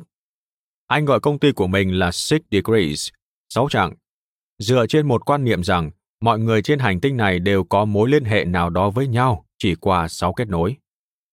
Wildreich nghĩ rằng Phát biểu này do Guglielmo Marconi tuyên bố đầu tiên, nhưng thực ra đó là một nhà văn người Hungary. Tên là Frigyes Corinthi. Trong một chuyện ngắn được gọi là Chain Links, chuỗi kết nối, nhà văn đã đánh giá về sự thay đổi lớn lao này. Trái đất của chúng ta chưa bao giờ nhỏ bé như bây giờ. Nó co lại tất nhiên là, nói một cách tương đối, là do sự thúc đẩy ngày càng nhanh của cả hai hình thức, giao tiếp bằng cử chỉ và giao tiếp bằng ngôn ngữ, Chủ đề này đã được đưa ra trước đây, nhưng chúng ta đã không gọi tên nó theo cách này. Chúng ta chưa bao giờ nói về một thực tế là bất cứ ai trên trái đất, theo mong muốn của tôi hoặc bất kỳ ai, đều có thể biết chỉ trong vài phút những gì tôi suy nghĩ hoặc làm và những gì tôi muốn hoặc thích làm. Thật khó tin là ông ấy đã viết điều này vào năm 1929. Trong câu chuyện ngắn này, nhân vật của Carinthy đã thử một thí nghiệm để xem liệu một chuỗi các kết nối có thể kết nối họ với bất kỳ con người ngẫu nhiên nào trong quần thể dân số thế giới, khi đó là 1,5 tỷ người, chỉ với 5 lần giới thiệu cá nhân, bắt đầu từ mạng lưới bạn bè của một người và sau đó được người tiếp theo giới thiệu. Trong câu chuyện, một trong những nhân vật cũng là một trí thức người Hungary, giống như tác giả, đã gặp khó khăn khi làm quen với một người thợ tán đình bất kỳ tại công ty Ford Models. Khái niệm của Carinthy đã được biết đến trong lĩnh vực khoa học xã hội trong vài thập kỷ, cho đến những năm 1960 và 70, khi một số nhà nghiên cứu cố gắng minh chứng nó với năng lực máy tính vốn còn nhiều hạn chế tại thời điểm đó. Năm 1967, nhà xã hội học Stanley Milgram công bố một bài báo trên tờ Psychology Today về chủ đề mà lúc đó được gọi là vấn đề thế giới nhỏ. Trong một nghiên cứu được công bố hai năm sau đó, ông và đồng tác giả đã cố gắng kết nối những người ngẫu nhiên ở Nebraska với những người ở Boston và nhận thấy số lượng người trung gian trung bình cần có giữa nhóm khởi đầu và nhóm đích là 5,2. Đến năm 1990, khái niệm này trở nên phổ biến hơn trong lĩnh vực văn hóa khi nhà viết kịch John Ware sử dụng nó để làm cốt truyện cho vở kịch mang tên Sáu chặng ngăn cách đã được chuyển thể thành phim vào năm 1993.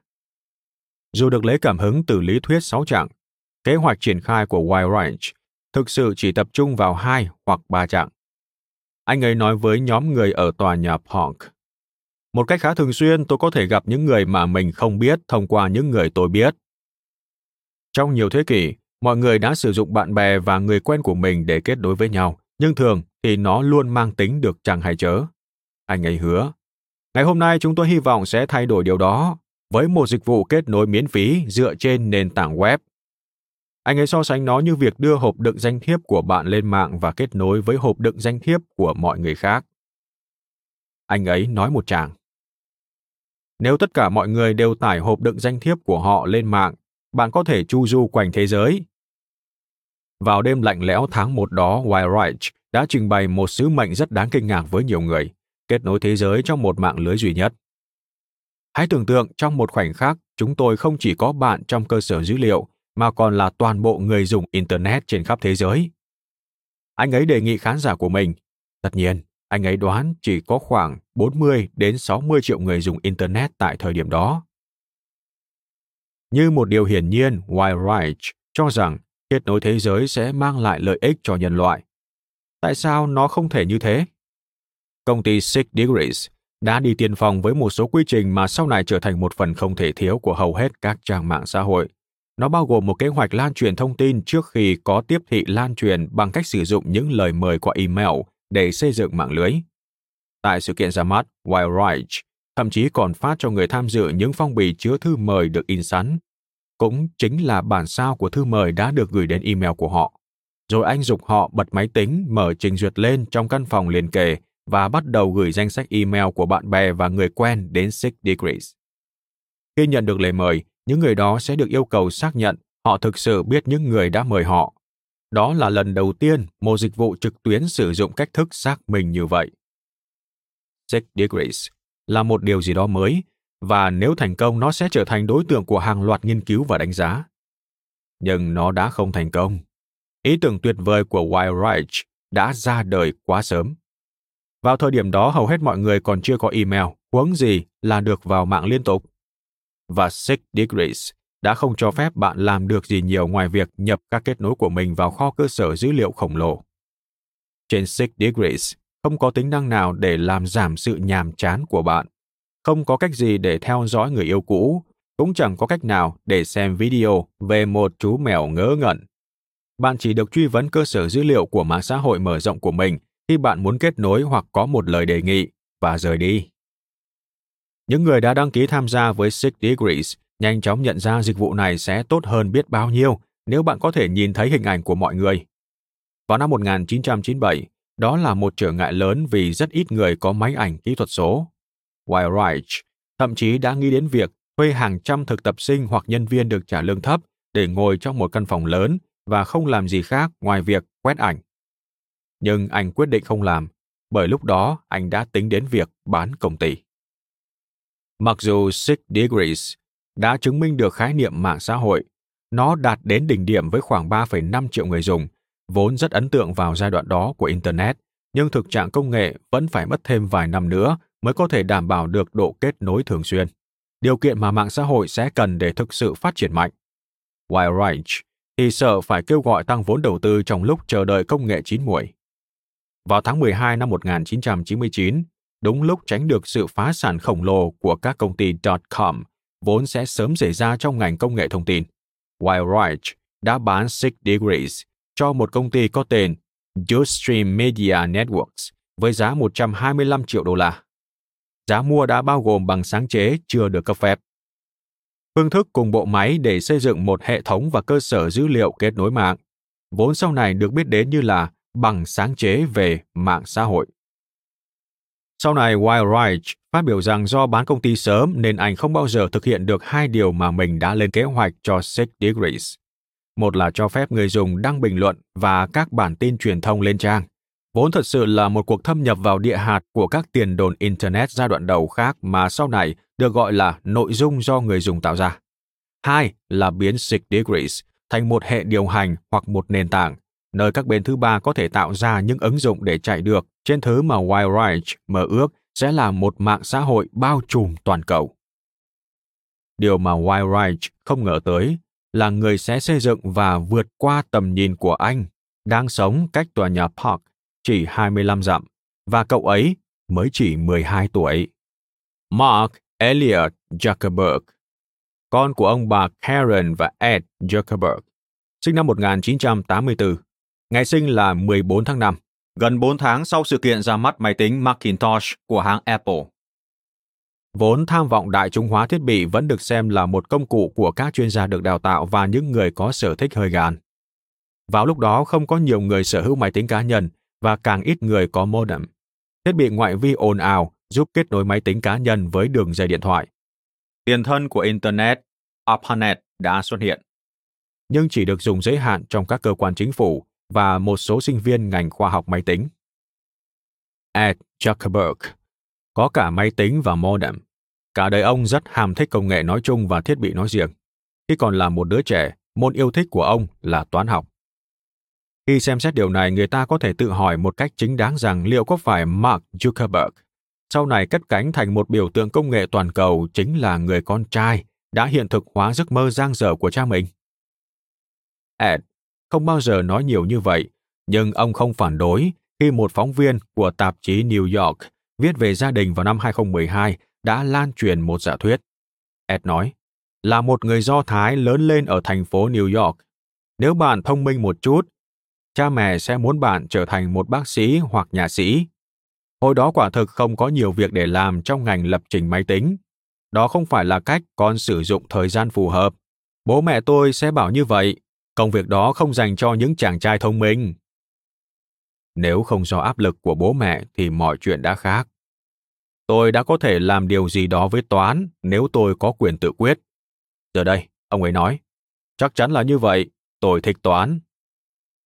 Gia đình Zuckerberg sống ở Dobbs Ferry, New York, cách trung tâm thành phố 25 dặm về phía bắc. Cả hai ông bà đều lớn lên trong các khu dân cư của người lao động trong các quận bên ngoài thành phố. Cha mẹ họ là thế hệ di dân đầu tiên sinh ra ở Mỹ. Vào năm 1977, khi đang học nha khoa tại Đại học New York, Ed đã tham gia buổi hẹn hò chưa biết mặt với một nữ sinh viên trường đại học Brooklyn, Karen Hampner, người đến từ khu Queens. Anh 24 tuổi, cô 19 tuổi. Cả hai đều có ông bà là những người di cư từ Đông Âu và đều chăm chỉ học tập để đạt được tiêu chuẩn vàng về nghề nghiệp trong gia đình mình, trở thành bác sĩ hoặc luật sư giỏi, đặc biệt là bác sĩ. Cha của Ed là người đưa thư. Cha của Karen là đại úy cảnh sát khu vực ở khu 79, khu dân cư lì lợm Bed-Stuy của Brooklyn, mẹ cô dạy học. Ed và Karen kết hôn năm 1979 và sau vài năm sống trong căn hộ ở khu White Plains, họ chuyển đến ngôi nhà ở Dobbs Ferries. Trong số những vùng ngoại ô của hạt Westchester, thị trấn này được biết đến là ít giàu có và ít kênh kiệu hơn so với các khu dân cư ngoại ô khác gần đó. Nhưng Ed nói rằng đó đơn giản là ngôi nhà tốt nhất cho mục đích của họ. Một ngôi nhà rộng rãi, nhiều tầng, nằm trên đỉnh đồi, chỉ cách khu Sawmill River Parkway bận rộn một quãng ngắn. Được bố trí để vừa là nhà ở vừa là phòng khám nhà khoa. Đó là ngôi nhà duy nhất mà chúng tôi có đủ khả năng chi trả, Heron cho biết. Trong đầu những năm 1980, Ed hành nghề nha khoa ở tầng trệt và gia đình Zuckerberg sống ở tầng trên của phòng khám. Ed luôn tràn đầy năng lượng trong công việc. Karen là một bác sĩ tâm thần đã chỉ hoãn sự nghiệp khám chữa bệnh của mình để nuôi dạy Mark và ba chị em trong khi giúp chồng quản lý phòng nhà. Mark là con thứ hai, kém Randy 2 tuổi, sau đó là Donna và Ariel. Ed Zuckerberg nói trong một cuộc phỏng vấn năm 2010 trên một chương trình phát thanh địa phương. Vợ tôi là một nữ siêu nhân. Cô ấy xoay sở để vừa làm việc vừa lo cho gia đình giống như nhiều cha mẹ Do Thái khác đã cố gắng phấn đấu để có một cuộc sống sung túc. Ông bà Zuckerberg mong muốn con cái mình có vị thế tốt hơn nữa và quyết liệt nhấn mạnh tầm quan trọng của giáo dục. Zuckerberg từng nói đùa về điều này. Một người mẹ tốt người Do Thái, bạn biết đấy, khi biết con mình chỉ đạt 99% điểm bài kiểm tra, bà sẽ hỏi, tại sao con không đạt được 100? Có một thời gian, Karen đã đi làm cho một bệnh viện gần đó, một lựa chọn khả thi vì gia đình luôn có người giúp việc người nước ngoài. Nhưng sau đó bà đã nản lòng vì chính sách bảo hiểm y tế không đủ để chi trả cho bệnh nhân của bà. Ed cũng từng nhận xét rằng bà nghĩ sự hiện diện của mình trong nhà có thể ngăn con cái của họ khỏi phải bị điều trị tâm thần. Trong một kỳ nghỉ ở Bermuda, bà và Ed quyết định rằng bà nên nghỉ việc. Cuối cùng, kỹ năng lâm sàng của bà được sử dụng để xoa dịu sự căng thẳng của các bệnh nhân đến khám ở phòng nhà. Có lẽ do đã chịu áp lực phải làm một công việc mà bà không thật sự thành thạo. Karen Zuckerberg tin tưởng mạnh mẽ rằng con cái của mình nên được tự do theo đuổi đam mê của chúng. Bà nói, bạn sẽ dành rất nhiều năm để làm việc nên bạn phải yêu thích những gì mình làm. Vì vậy chúng tôi luôn cảm thấy phải để con cái tự quyết định điều gì là tốt nhất đối với chúng. Sở thích đam mê công nghệ của Ed Zuckerberg thể hiện trong việc ông thường xuyên theo đuổi những công nghệ nhà khoa mới lạ. Khi tiếp một phóng viên tạp chí vào năm 2012, Ed đã kể rất nhiều về chiếc máy lấy tủy răng trị giá 125.000 đô la mà ông vừa mua. Zuckerberg cũng hay thuyết phục khách hàng rằng những thiết bị tiên tiến hàng đầu của ông cùng với một lòng chắc ẩn thật sự đối với bệnh nhân sẽ làm cho buổi khám bệnh ở phòng nha trở nên dễ chịu hơn nhiều so với việc đi khám bệnh thuần túy. Tôi là nha sĩ đầu tiên ở hạt Westchester, có máy chụp X-quang kỹ thuật số, máy ảnh nội tâm nha khoa. Tất cả những sản phẩm công nghệ thật sự khiến tôi rất hào hứng. Ông ấy nói. Ông tự quảng cáo mình là bác sĩ G, không gây đau đớn, và trong web của Ed, tất nhiên, ông đã có một trang web từ khá sớm, khoe rằng ông phục vụ cho những người nhát gan nhất. Ed đã mua chiếc máy tính cá nhân đầu tiên vào đầu những năm 1980 một chiếc Atari 800. Máy tính dành cho người tiêu dùng phổ thông. Rất tuyệt vời cho các trò chơi, nhưng đòi hỏi sự kiên nhẫn, kỹ năng và một chút lạc quan điên rồ nếu bạn muốn thực sự làm cái gì đó hữu ích trên nó. Nhưng ông đã tự học Atari Basics và xây dựng một cơ sở dữ liệu về bệnh nhân. Trước khi Mark ra đời, ông đã nâng cấp nó thành máy tính cá nhân của IBM và sử dụng nó để điều hành phòng khám. Vì vậy, Ed Zuckerberg không ngạc nhiên chút nào khi con trai ông mê máy tính. Ngay từ khi còn nhỏ, Mark đã có tư duy về logic, đặc biệt là khi có người từ chối một trong những yêu cầu của anh. Nếu định nói không với nó, tốt hơn hết là anh nên chuẩn bị cơ sở lý lẽ vững chắc được củng cố bởi các dữ kiện kinh nghiệm logic lý luận. Ed Zuckerberg từng nói với một phóng viên như vậy. Theo ông, Mark là người có ý chí mạnh mẽ và làm việc rất hàng say một mô tả mà nhiều đồng nghiệp cũng như đối thủ của anh chắc chắn sẽ tán thành. Khi còn là đứa nhóc, Mark chơi với chiếc máy tính Atari cũ kỹ của bố, vốn rất tuyệt để chơi game. Năm lớp 6, anh có máy tính của riêng mình. Đó là một chiếc Quantex 486DX. Anh nhớ lại trong một cuộc phỏng vấn mà tôi thực hiện vào năm 2009 và rất ngạc nhiên khi tôi không nhận ra thương hiệu của chiếc máy tính cá nhân IBM đó. Anh giải thích, vừa để gỡ rối cho tôi. Tôi không nghĩ rằng nó còn tồn tại nữa. Nhưng gia đình tôi không có nhiều tiền, vì vậy tôi đã rất may mắn khi có được một chiếc máy tính. Ngay từ đầu, Zuckerberg đã sử dụng máy tính để thỏa mãn sự tò mò về cách mọi người tự tổ chức và cách một số người có được quyền lực trong quá trình này. Anh dường như đã bị ám ảnh về chủ đề này từ khi còn nhỏ. Anh nói, khi còn là một đứa trẻ, tôi đã chơi trò chơi Ninja rùa. Chúng sẽ tham gia giao chiến và những thứ như thế. Những gì tôi đã làm với Ninja rùa là tạo ra các xã hội, đại khái là mô hình hóa cách chúng tương tác với nhau và những thứ tương tự. Tôi rất quan tâm đến cách thức các hệ thống vận hành như thế. Vì vậy, khi Zuckerberg chơi game trên máy tính, chúng thỏa mãn trí tưởng tượng của anh về ước mơ xây dựng thế giới. Một trong những game yêu thích của anh chính là nền văn minh Civilization, một loạt game nổi tiếng trong thể loại game chiến thuật theo lượt. Ý tưởng của trò chơi này là hướng đến xây dựng một xã hội và anh vẫn tiếp tục chơi nó cho đến tuổi trưởng thành. Sau vài tháng mày mò trên máy tính, anh tự nhủ, được rồi, chuyện này khá thú vị, mình đã được học mọi điều về nó và bây giờ mình muốn kiểm soát nó. Vì vậy tôi bắt đầu học lập trình. Một đêm nọ, Mark đòi bố mẹ đưa đến Barnes Noble để mua sách hướng dẫn viết C cộng cộng, một ngôn ngữ máy tính chủ yếu để tạo các ứng dụng web. Nó mới chỉ 10 tuổi, Ed Zuckerberg nhớ lại.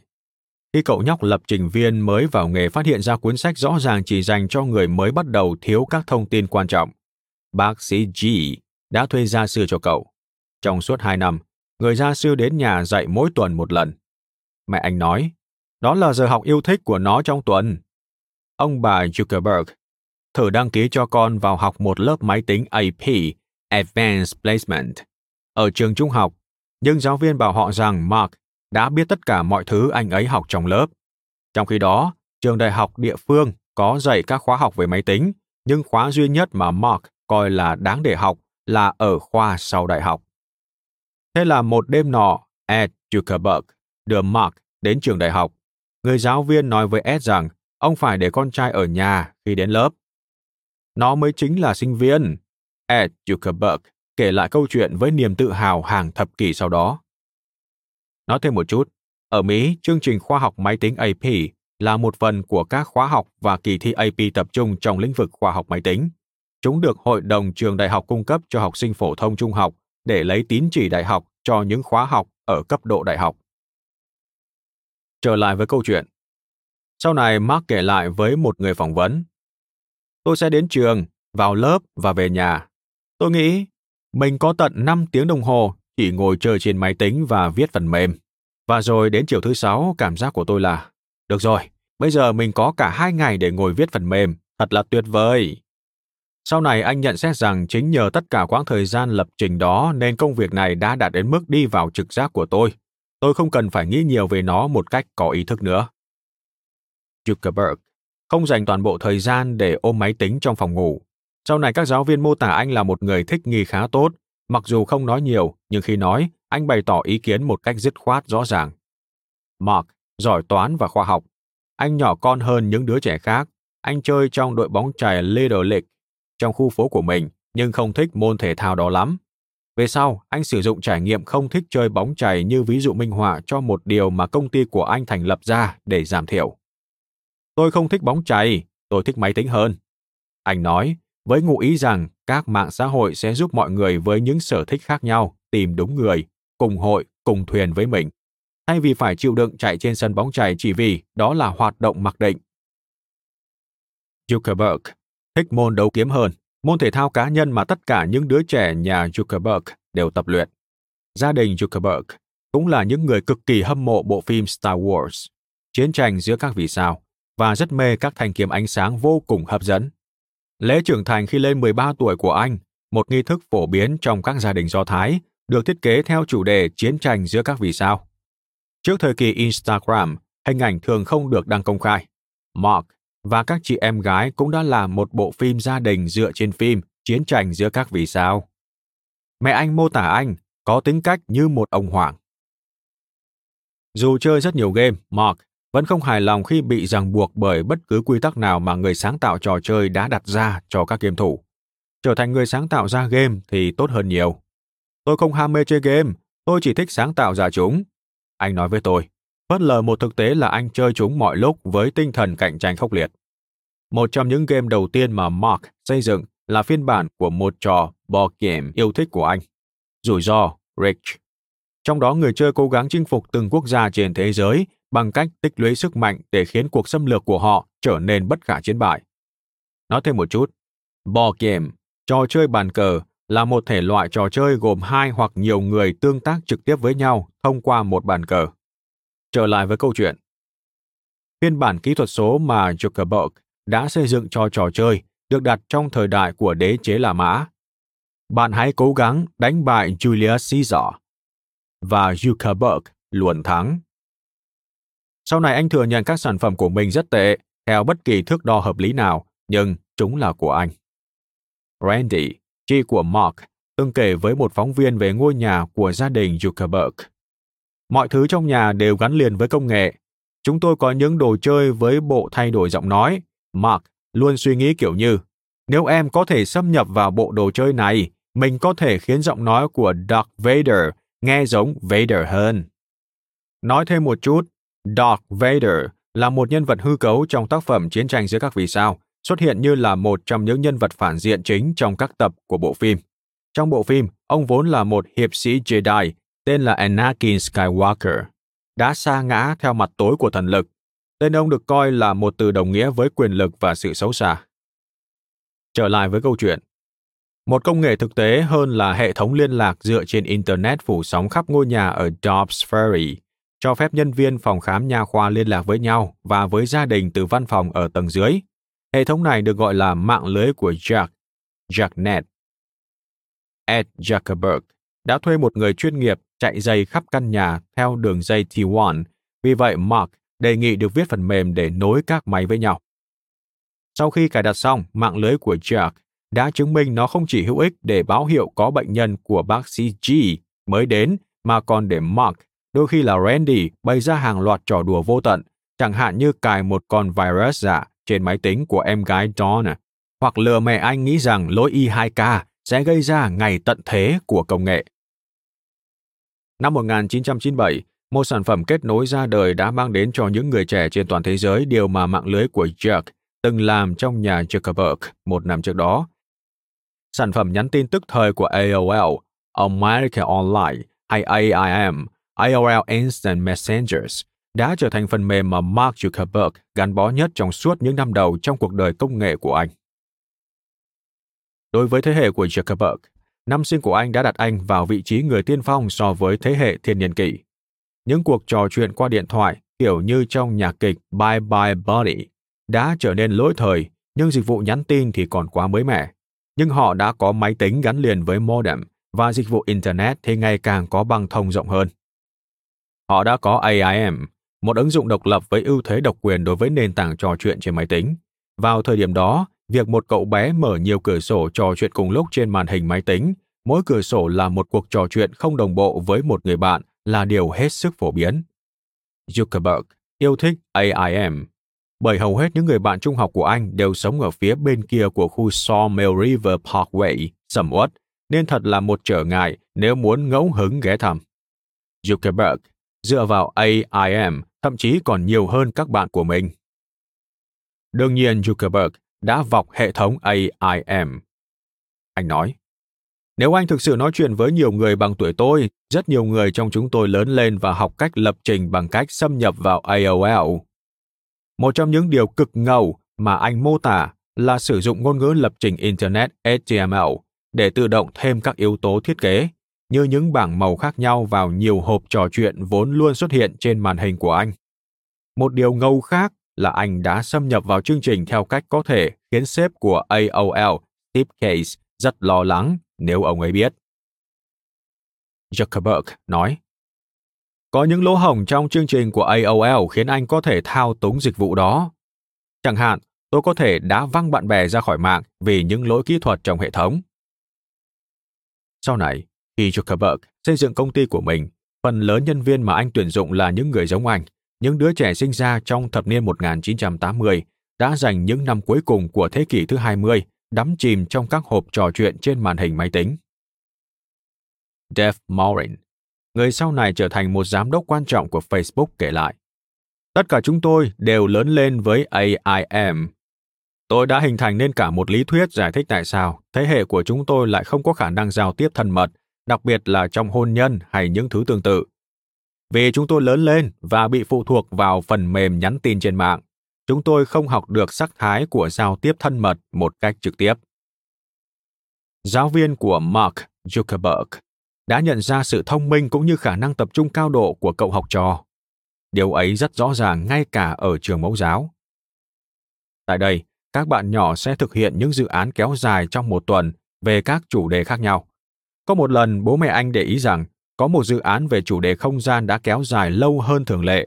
Khi họ thắc mắc, giáo viên trả lời rằng vì Mark quá tập trung vào chủ đề và đã lôi cuốn những đứa trẻ khác cùng tham gia rất say sưa, nên chúng quyết định kéo dài dự án không gian đến một tháng. Sau một tháng, niềm đam mê của Mark với không gian vẫn rất mạnh mẽ, và chiếc tàu tên lửa bằng bìa các tông khổng lồ mà cả lớp cùng vẽ cuối cùng đã nằm trên trần phòng ngủ của anh. Cha mẹ anh từng từ chối rất nhiều lời đề nghị để anh nhảy vượt một hoặc hai lớp. Dù sao lúc ấy, anh vẫn chỉ là một đứa nhóc.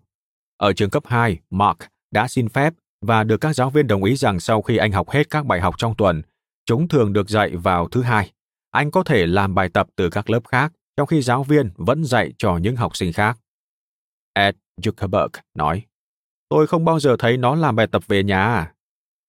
Sau hai năm theo học tại một trường trung học công lập ở Ashley, ngôi trường mà Mark chỉ cần đi từ nhà qua khu Sawmill vài dặm là tới. Mark thấy rõ là anh cần thay đổi. Mark tính số điểm mà mình sẽ nhận được sau khi hoàn thành các khóa học mà anh muốn. Và dù đã cộng với những chương trình danh dự lẫn các khóa học AP được dạy tại Osley, anh vẫn không đủ điểm để vào những trường hàng đầu. Và còn có một lý do khác. Anh nói, trường trung học của chúng tôi không có khóa học nào về khoa học máy tính. Cha mẹ anh nghĩ rằng trường Horace Mann, với điều kiện giao thông thuận tiện, sẽ là phương án tốt nhất, nhưng Mark đã nghe bạn bè kể về trường Exeter tại một chương trình mùa hè dành cho thanh niên tài năng. Karen Zuckerberg rất buồn khi con gái lớn của bà học đại học xa nhà, nên giờ đây bà không muốn phải xa con trai của mình nữa. Bà yêu cầu anh đi phỏng vấn tại một trường tư thục khác. Mark nói, con sẽ đi phỏng vấn như mẹ muốn, nhưng con vẫn sẽ đến trường Phillips Exeter. Như thường lệ, cậu thiếu niên mạnh mẽ và quyết đoán đã thực hiện được mong muốn của mình. Học viện Phillips Exeter ở Exeter, New Hampshire, nằm trong nhóm các trường dự bị đại học đẳng cấp được mang tên tổ chức tuyển sinh của 10 trường. Penscone Admission Organization được mô phỏng theo những ông lớn trong nhóm các trường đại học Ivy League. Họ là, như tên tổ chức ngụ ý, các trường trung chuyển đáng tin cậy đối với những trường đại học ưu tú. Zuckerberg ghi danh là một học sinh lớp Upper, tiếng bản địa Exeter, dành cho học sinh mới vào trường trong khóa 2002. Nói thêm một chút, Ivy League, liên đoàn Ivy, dùng để chỉ nhóm 8 trường đại học và học viện đại học thành viên có hệ thống tổ chức, triết lý giáo dục cùng chất lượng đào tạo thuộc loại lâu đời và hàng đầu của nước Mỹ. Trở lại với câu chuyện. Trước khi năm học mới bắt đầu, trường Exeter tổ chức một buổi tiệc chiêu đãi học sinh sắp nhập học tại thành phố New York. Trong bữa tiệc, Zuckerberg tình cờ trò chuyện với một học sinh mới vào trường.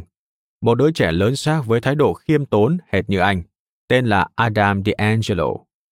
Giống như Zuckerberg, DeAngelo là dân ngoại ô, một vùng ngoại ô ở Connecticut, mới chuyển đến trường nội trú sang trọng với kết quả học tập đứng đầu tại trường trung học công lập. Họ còn có một điểm chung khác. Khi Zuckerberg hỏi D'Angelo về sở thích của cậu, câu trả lời chỉ có một từ then chốt, lập trình. Zuckerberg hết sức vui sướng. Hồi học trung học, không có người bạn nào chia sẻ đam mê xây dựng chương trình trên máy tính với anh. Và giờ đây, người đầu tiên anh gặp ở Exeter lại có vẻ rất giống anh. Zuckerberg nói, Có thể, tôi từng đoán, là sẽ có rất nhiều người ở trường này quan tâm đến những thứ giống tôi. Nhưng hóa ra, chúng tôi là hai người duy nhất. Dù Zuckerberg cảm thấy khó chịu khi học tại trường tư thục với nhiều học sinh xuất thân từ những gia đình trầm ảnh thế Việt. Chuyện học chung lớp với con cái nhà Rockefeller, nhà Forbes và nhà Firestone là bình thường, nhưng anh không thể hiện điều đó ra ngoài. Tài năng của anh dường như bung lùa ở Exeter. Anh tham gia đội đấu kiếm và chứng minh mình là một đấu thủ đầy nhiệt huyết. Anh làm đội trưởng của trường và giành giải kiếm thủ xuất sắc nhất. Anh cũng được chọn vào đội tuyển thi Olympic toán Mặc dù không đạt được thứ hạng cao nhất, nhưng Mark đã ấm huy chương bạc. Chỉ chia sẻ với nhóm bạn thân thiết của mình, Mark tỏ ra là một người khá hướng nội. Ross Miller, một trong những người bạn thân nhất của anh tại Exeter, cho biết, Tôi nghĩ rằng có lẽ anh ấy tin tưởng rất ít người. Các lớp học tại Exeter được tổ chức theo phương pháp tham gia giống kiểu hội thảo, được gọi là phương pháp Horsnit. Nhà trường mô tả phương pháp này như là một quan niệm sống nó thể hiện tinh thần hợp tác và tôn trọng, nơi mọi ý kiến đều bình đẳng, cho dù bạn không đồng tình với nó. Những người bạn cùng lớp nhớ lại rằng Zuckerberg hiếm khi tham gia phát biểu trong các cuộc thảo luận. Cậu ấy khá nhút nhát và khép kín, thường chỉ ở trong phòng làm việc và lập trình một mình. Một người bạn cùng lớp tên là Alex Dimars, sau này kể với một website tin tức tiếng Hy Lạp tại Mỹ. Dimars kể rằng Mark nổi tiếng là người nghiện máy tính Tuy nhiên sau này Zuckerberg bày tỏ anh rất ngưỡng mộ phương pháp Harkness. Có lẽ nó đã định hình triết lý của tôi rằng mọi người nên tham gia đóng góp chứ không chỉ là người tiêu thụ. Nhờ một giáo viên đầy lôi cuốn ở Oxley, Zuckerberg đã nuôi dưỡng tình yêu đối với văn học kinh điển và say mê theo học môn tiếng Latin ở Exeter. Đặc biệt, anh hâm mộ cuồng nhiệt hoàng đế Caesar Augustus, người đã để lại những di sản khá mâu thuẫn, vừa là một nhà chinh phạt lẫy lừng, vừa là một nhà cai trị giàu lòng thấu cảm, đồng thời có những ham muốn quyền lực không giải thích được. Vào mùa hè trước năm cuối, Mark tham dự một chương trình của Đại học Johns Hopkins dành cho thanh thiếu niên tài năng và chọn một khóa học về tiếng Hy Lạp cổ đại. Trong đó các học sinh phải học dần dần về ngữ pháp và kết thúc khóa bằng cách nghiên cứu một bài phát biểu của nhà hùng biện thành Athens tên là Lysias. Một trong những người hướng dẫn của anh ấy, David Pechen, nhớ lại rằng Zuckerberg là người hòa nhã, thích thử những cái mới và rất thành thạo các hình thức ghi nhớ.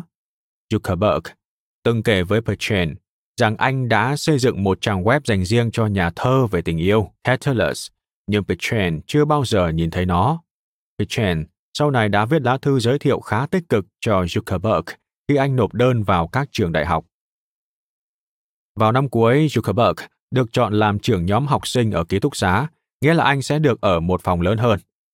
Anh mang lên phòng một màn hình lớn, vốn được tận dụng từ phòng khám nha khoa của cha, và dùng nó làm màn hình chơi các game của Nintendo. Tuy nhiên, trò chơi yêu thích của anh là một biến thể mới xuất hiện của Civilization và cũng do cùng một người sáng tạo ra, Sid Meier. Đó là một kịch bản không gian mang tên Alpha Centauri. Trong đó người chơi sẽ chọn một trong bảy phe khác nhau để chỉ huy, tham gia một chiến lược phức tạp nhằm thống lĩnh thiên hạ. Zuckerberg luôn giữ vai trò gần giống với lực lượng gìn giữ hòa bình của Liên Hợp Quốc. Trong cốt truyện phức tạp đi kèm với trò chơi, có một nhà lãnh đạo tinh thần của lực lượng gìn giữ hòa bình, ủy viên Pervin Law, chủ trương rằng tự do lưu hành thông tin là phương thức bảo vệ duy nhất chống lại sự chuyên chế. Về sau, Zuckerberg đã sử dụng một câu phát biểu của Law trên tài khoản Facebook cá nhân của mình.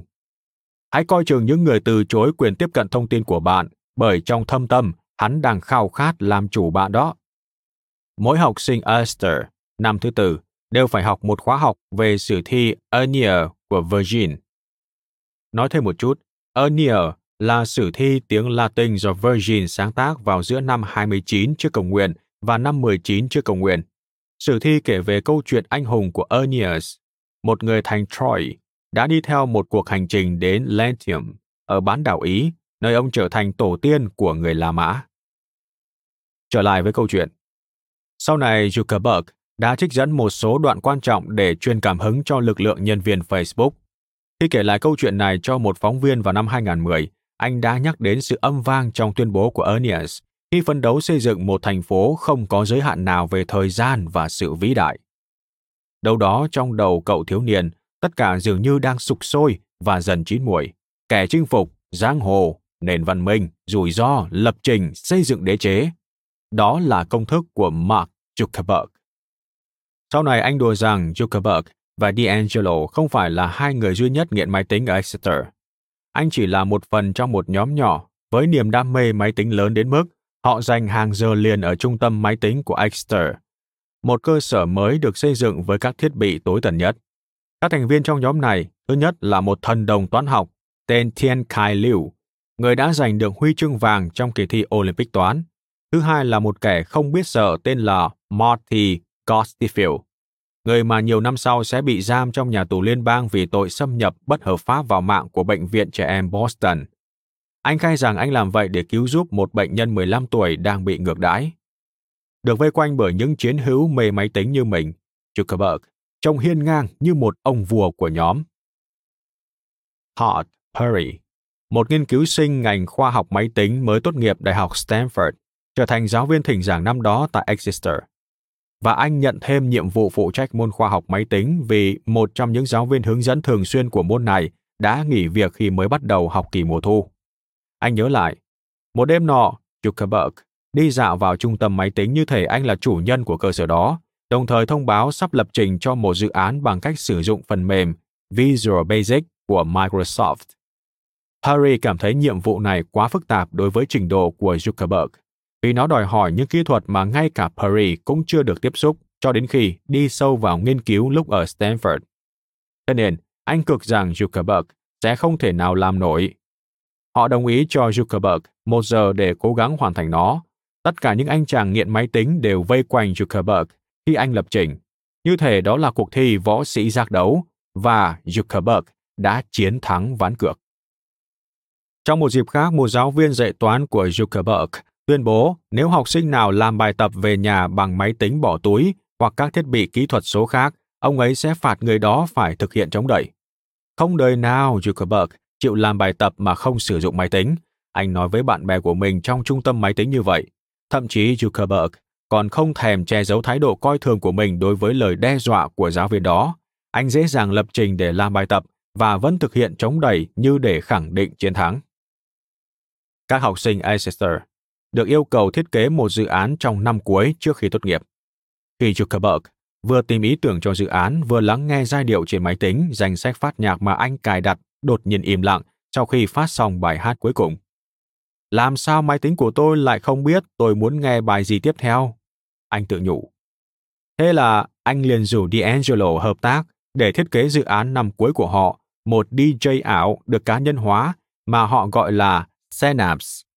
Cả hai đều hâm mộ cuồng nhiệt chương trình nghe nhạc trực tuyến Winamp, nên họ quyết định sao chép các chức năng của Winamp trong việc cung cấp một danh sách chơi nhạc theo yêu cầu cá nhân cho Synapse. Đôi khi còn được gọi là Synapse AI. Tuy cả Zuckerberg và D'Angelo đều là những người mới làm quen với trí tuệ nhân tạo, nhưng họ vẫn khoe khoang về nó trong Synapse AI, thậm chí còn gọi đoạn mã dùng để thiết kế danh sách phát nhạc là bộ não. Bạn có thể sử dụng phần mềm chơi nhạc riêng mà họ đã tạo ra, hoặc sử dụng trình cắm plugin mà họ cung cấp cho chương trình chơi nhạc Winamp của AOL và Synapse sẽ đề xuất cho bạn các ca khúc dựa trên những gì bạn đã nghe. Với năng lực lập trình giỏi hơn, D'Angelo tập trung vào việc xây dựng bộ não, còn Zuckerberg thì thiết kế giao diện. Zuckerberg nói, nó sẽ chơi các bài hát dựa trên những gì nó biết về sở thích của bạn theo một trình tự có ý nghĩa. Sau đó chúng tôi có thể so sánh những lần đăng nhập của nhiều người dùng khác nhau và giới thiệu cho họ danh sách nhạc của nhau. Nó rất tuyệt. Sau đó, đôi bạn đã trình bày phần mềm Synapse làm dự án cho năm cuối và nhận được lời khen nhiệt tình từ các giáo viên hướng dẫn. Họ đặc biệt ấn tượng với hợp phần trí tuệ nhân tạo của D'Angelo. Trong số tất cả chương trình vọc máy tính đã được thực hiện trong thời gian Zuckerberg học tại Exeter, một chương trình mà sau này liên quan nhiều nhất đến các thành tựu rực rỡ trong tương lai của anh lại là dự án của một người khác mà Zuckerberg hầu như rất ít tham gia. Nó được gọi là Facebook. Người sáng tạo ra nó là Chris Tillery, một sinh viên năm cuối. Tillery sinh ra ở miền Trung Tây, từng sống ở Tây Phi và Nigeria. Cha mẹ của anh muốn anh đi học ở Mỹ, nên anh vào học tại Exeter. Chính anh thừa nhận mình không giỏi máy tính và chắc chắn không thể tài năng như D'Angelo và Zuckerberg. Những gương mặt nổi tiếng khắp trường. Tillery kể lại, trong khi đang vật lộn với khóa học AP về khoa học máy tính, anh rất kinh ngạc trước khả năng của đôi bạn khi đã lập trình hẳn một chương trình nghe nhạc với trí tuệ nhân tạo. Tuy nhiên, Tillery có một tầm nhìn rất tốt về năng lực của công nghệ thời bấy giờ. Có lần anh đã đưa ra một ý tưởng mang tính tiên tri vào thời điểm chuyển giao thế kỷ, một hệ thống giao hàng tạp hóa trực tuyến. Sản phẩm này yêu cầu một phương tiện tự động báo giá từ các cửa hàng địa phương. Nó vượt quá khả năng của tôi. Hillary nói, thừa nhận anh chưa đủ xuất sắc để hiện thực hóa ý tưởng đó nhưng anh biết một người có thể làm được. Zuckerberg đã xây dựng một phần mềm có thể trích lọc giá cả từ trang web của siêu thị để sau đó chúng tôi thiết kế hệ thống giao hàng tạp hóa của mình. Anh ấy nhớ lại. Tuy nhiên, dịch vụ tạp hóa trực tuyến chưa bao giờ được triển khai. Di sản thực sự của Hillary với vai trò là một học sinh của trường Exeter bắt nguồn từ việc chuyển đổi một bộ sưu tập các bức ảnh chân dung có chú thích của học sinh được gọi là sổ địa chỉ ảnh, thành dạng kỹ thuật số vốn dễ thao tác và có thể truy cập không giới hạn. Dự án đã hình thành từ khi Tillery còn là một lower, học sinh năm thứ hai, đang tự học về cơ sở dữ liệu. Anh sử dụng cuốn sổ hình ảnh Facebook của học sinh làm tư liệu trong quá trình mầy mò của mình. Người đứng đầu ban đại diện học sinh sống ở phía bên kia của ký túc xá đã khuyến khích anh cố gắng hoàn thành dự án và phổ biến nó rộng rãi. Tillery đã làm như vậy, nhưng không thể không đương đầu với khoa công nghệ thông tin của trường Exeter, vốn rất ít khi nhượng bộ bất kỳ ai. Việc sử dụng máy chủ của trường để phổ biến thông tin đã bị cấm, nhưng ban quản lý khoa nhận ra tiện ích của những gì Tillery đã làm, nên cuối cùng đã cho phép anh tiếp tục thực hiện dự án. Như vậy, trang Facebook của trường Exeter đã được phê duyệt và Tillery phổ biến nó cho toàn bộ thành viên của trường bao gồm cả Mark Zuckerberg. Nó hết sức hữu ích.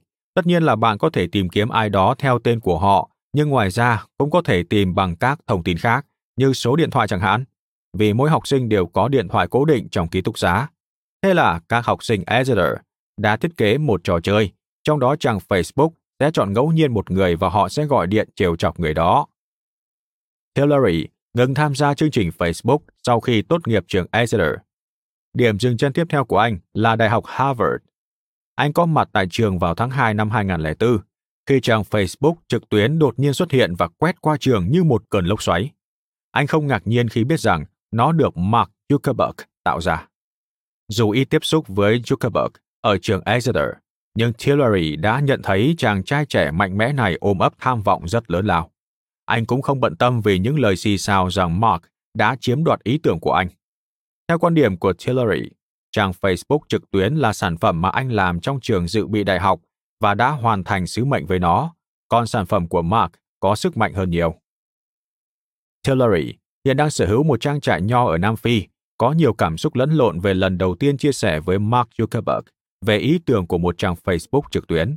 Anh thấy vui vì đã đóng góp một phần nhỏ trong một hiện tượng toàn cầu, nhưng gần đây anh bắt đầu đặt câu hỏi liệu hiện tượng đó có phải là một điều tốt hay không. Anh nói, khi cộng tất cả số giờ trong một ngày mà mọi người dành cho Facebook, bạn sẽ nhận được một con số khổng lồ có thể không mang lại đóng góp tích cực gì cho lợi ích xã hội hay sức khỏe của chúng ta. Sự nhập nhằng về mặt đạo đức của nền tảng này mà ngày nay đem lại doanh thu dựa trên quảng cáo và tiếp thị mục tiêu, đặt ra những câu hỏi lớn về cách chúng ta nên dành thời gian chăm lo cho hạnh phúc của mình. Bản thân Chris Tillery đã xóa trang Facebook cá nhân, sản phẩm mà anh ấy tin rằng đã được tạo cảm hứng từ hạt giống của một ý tưởng của mình, đâu đó vào năm 2016. Anh nói rằng Facebook của Zuckerberg đã khiến anh cảm thấy khó chịu. Cảm ơn các bạn đã lắng nghe podcast ngày hôm nay. Podcast này được sản xuất bởi Phonos, ứng dụng sách nói và phát triển bản thân dành cho người Việt – tải ứng dụng để nghe đầy đủ nhất các nội dung với chất lượng âm thanh chuẩn điện ảnh. Hẹn gặp lại ở những tập tiếp theo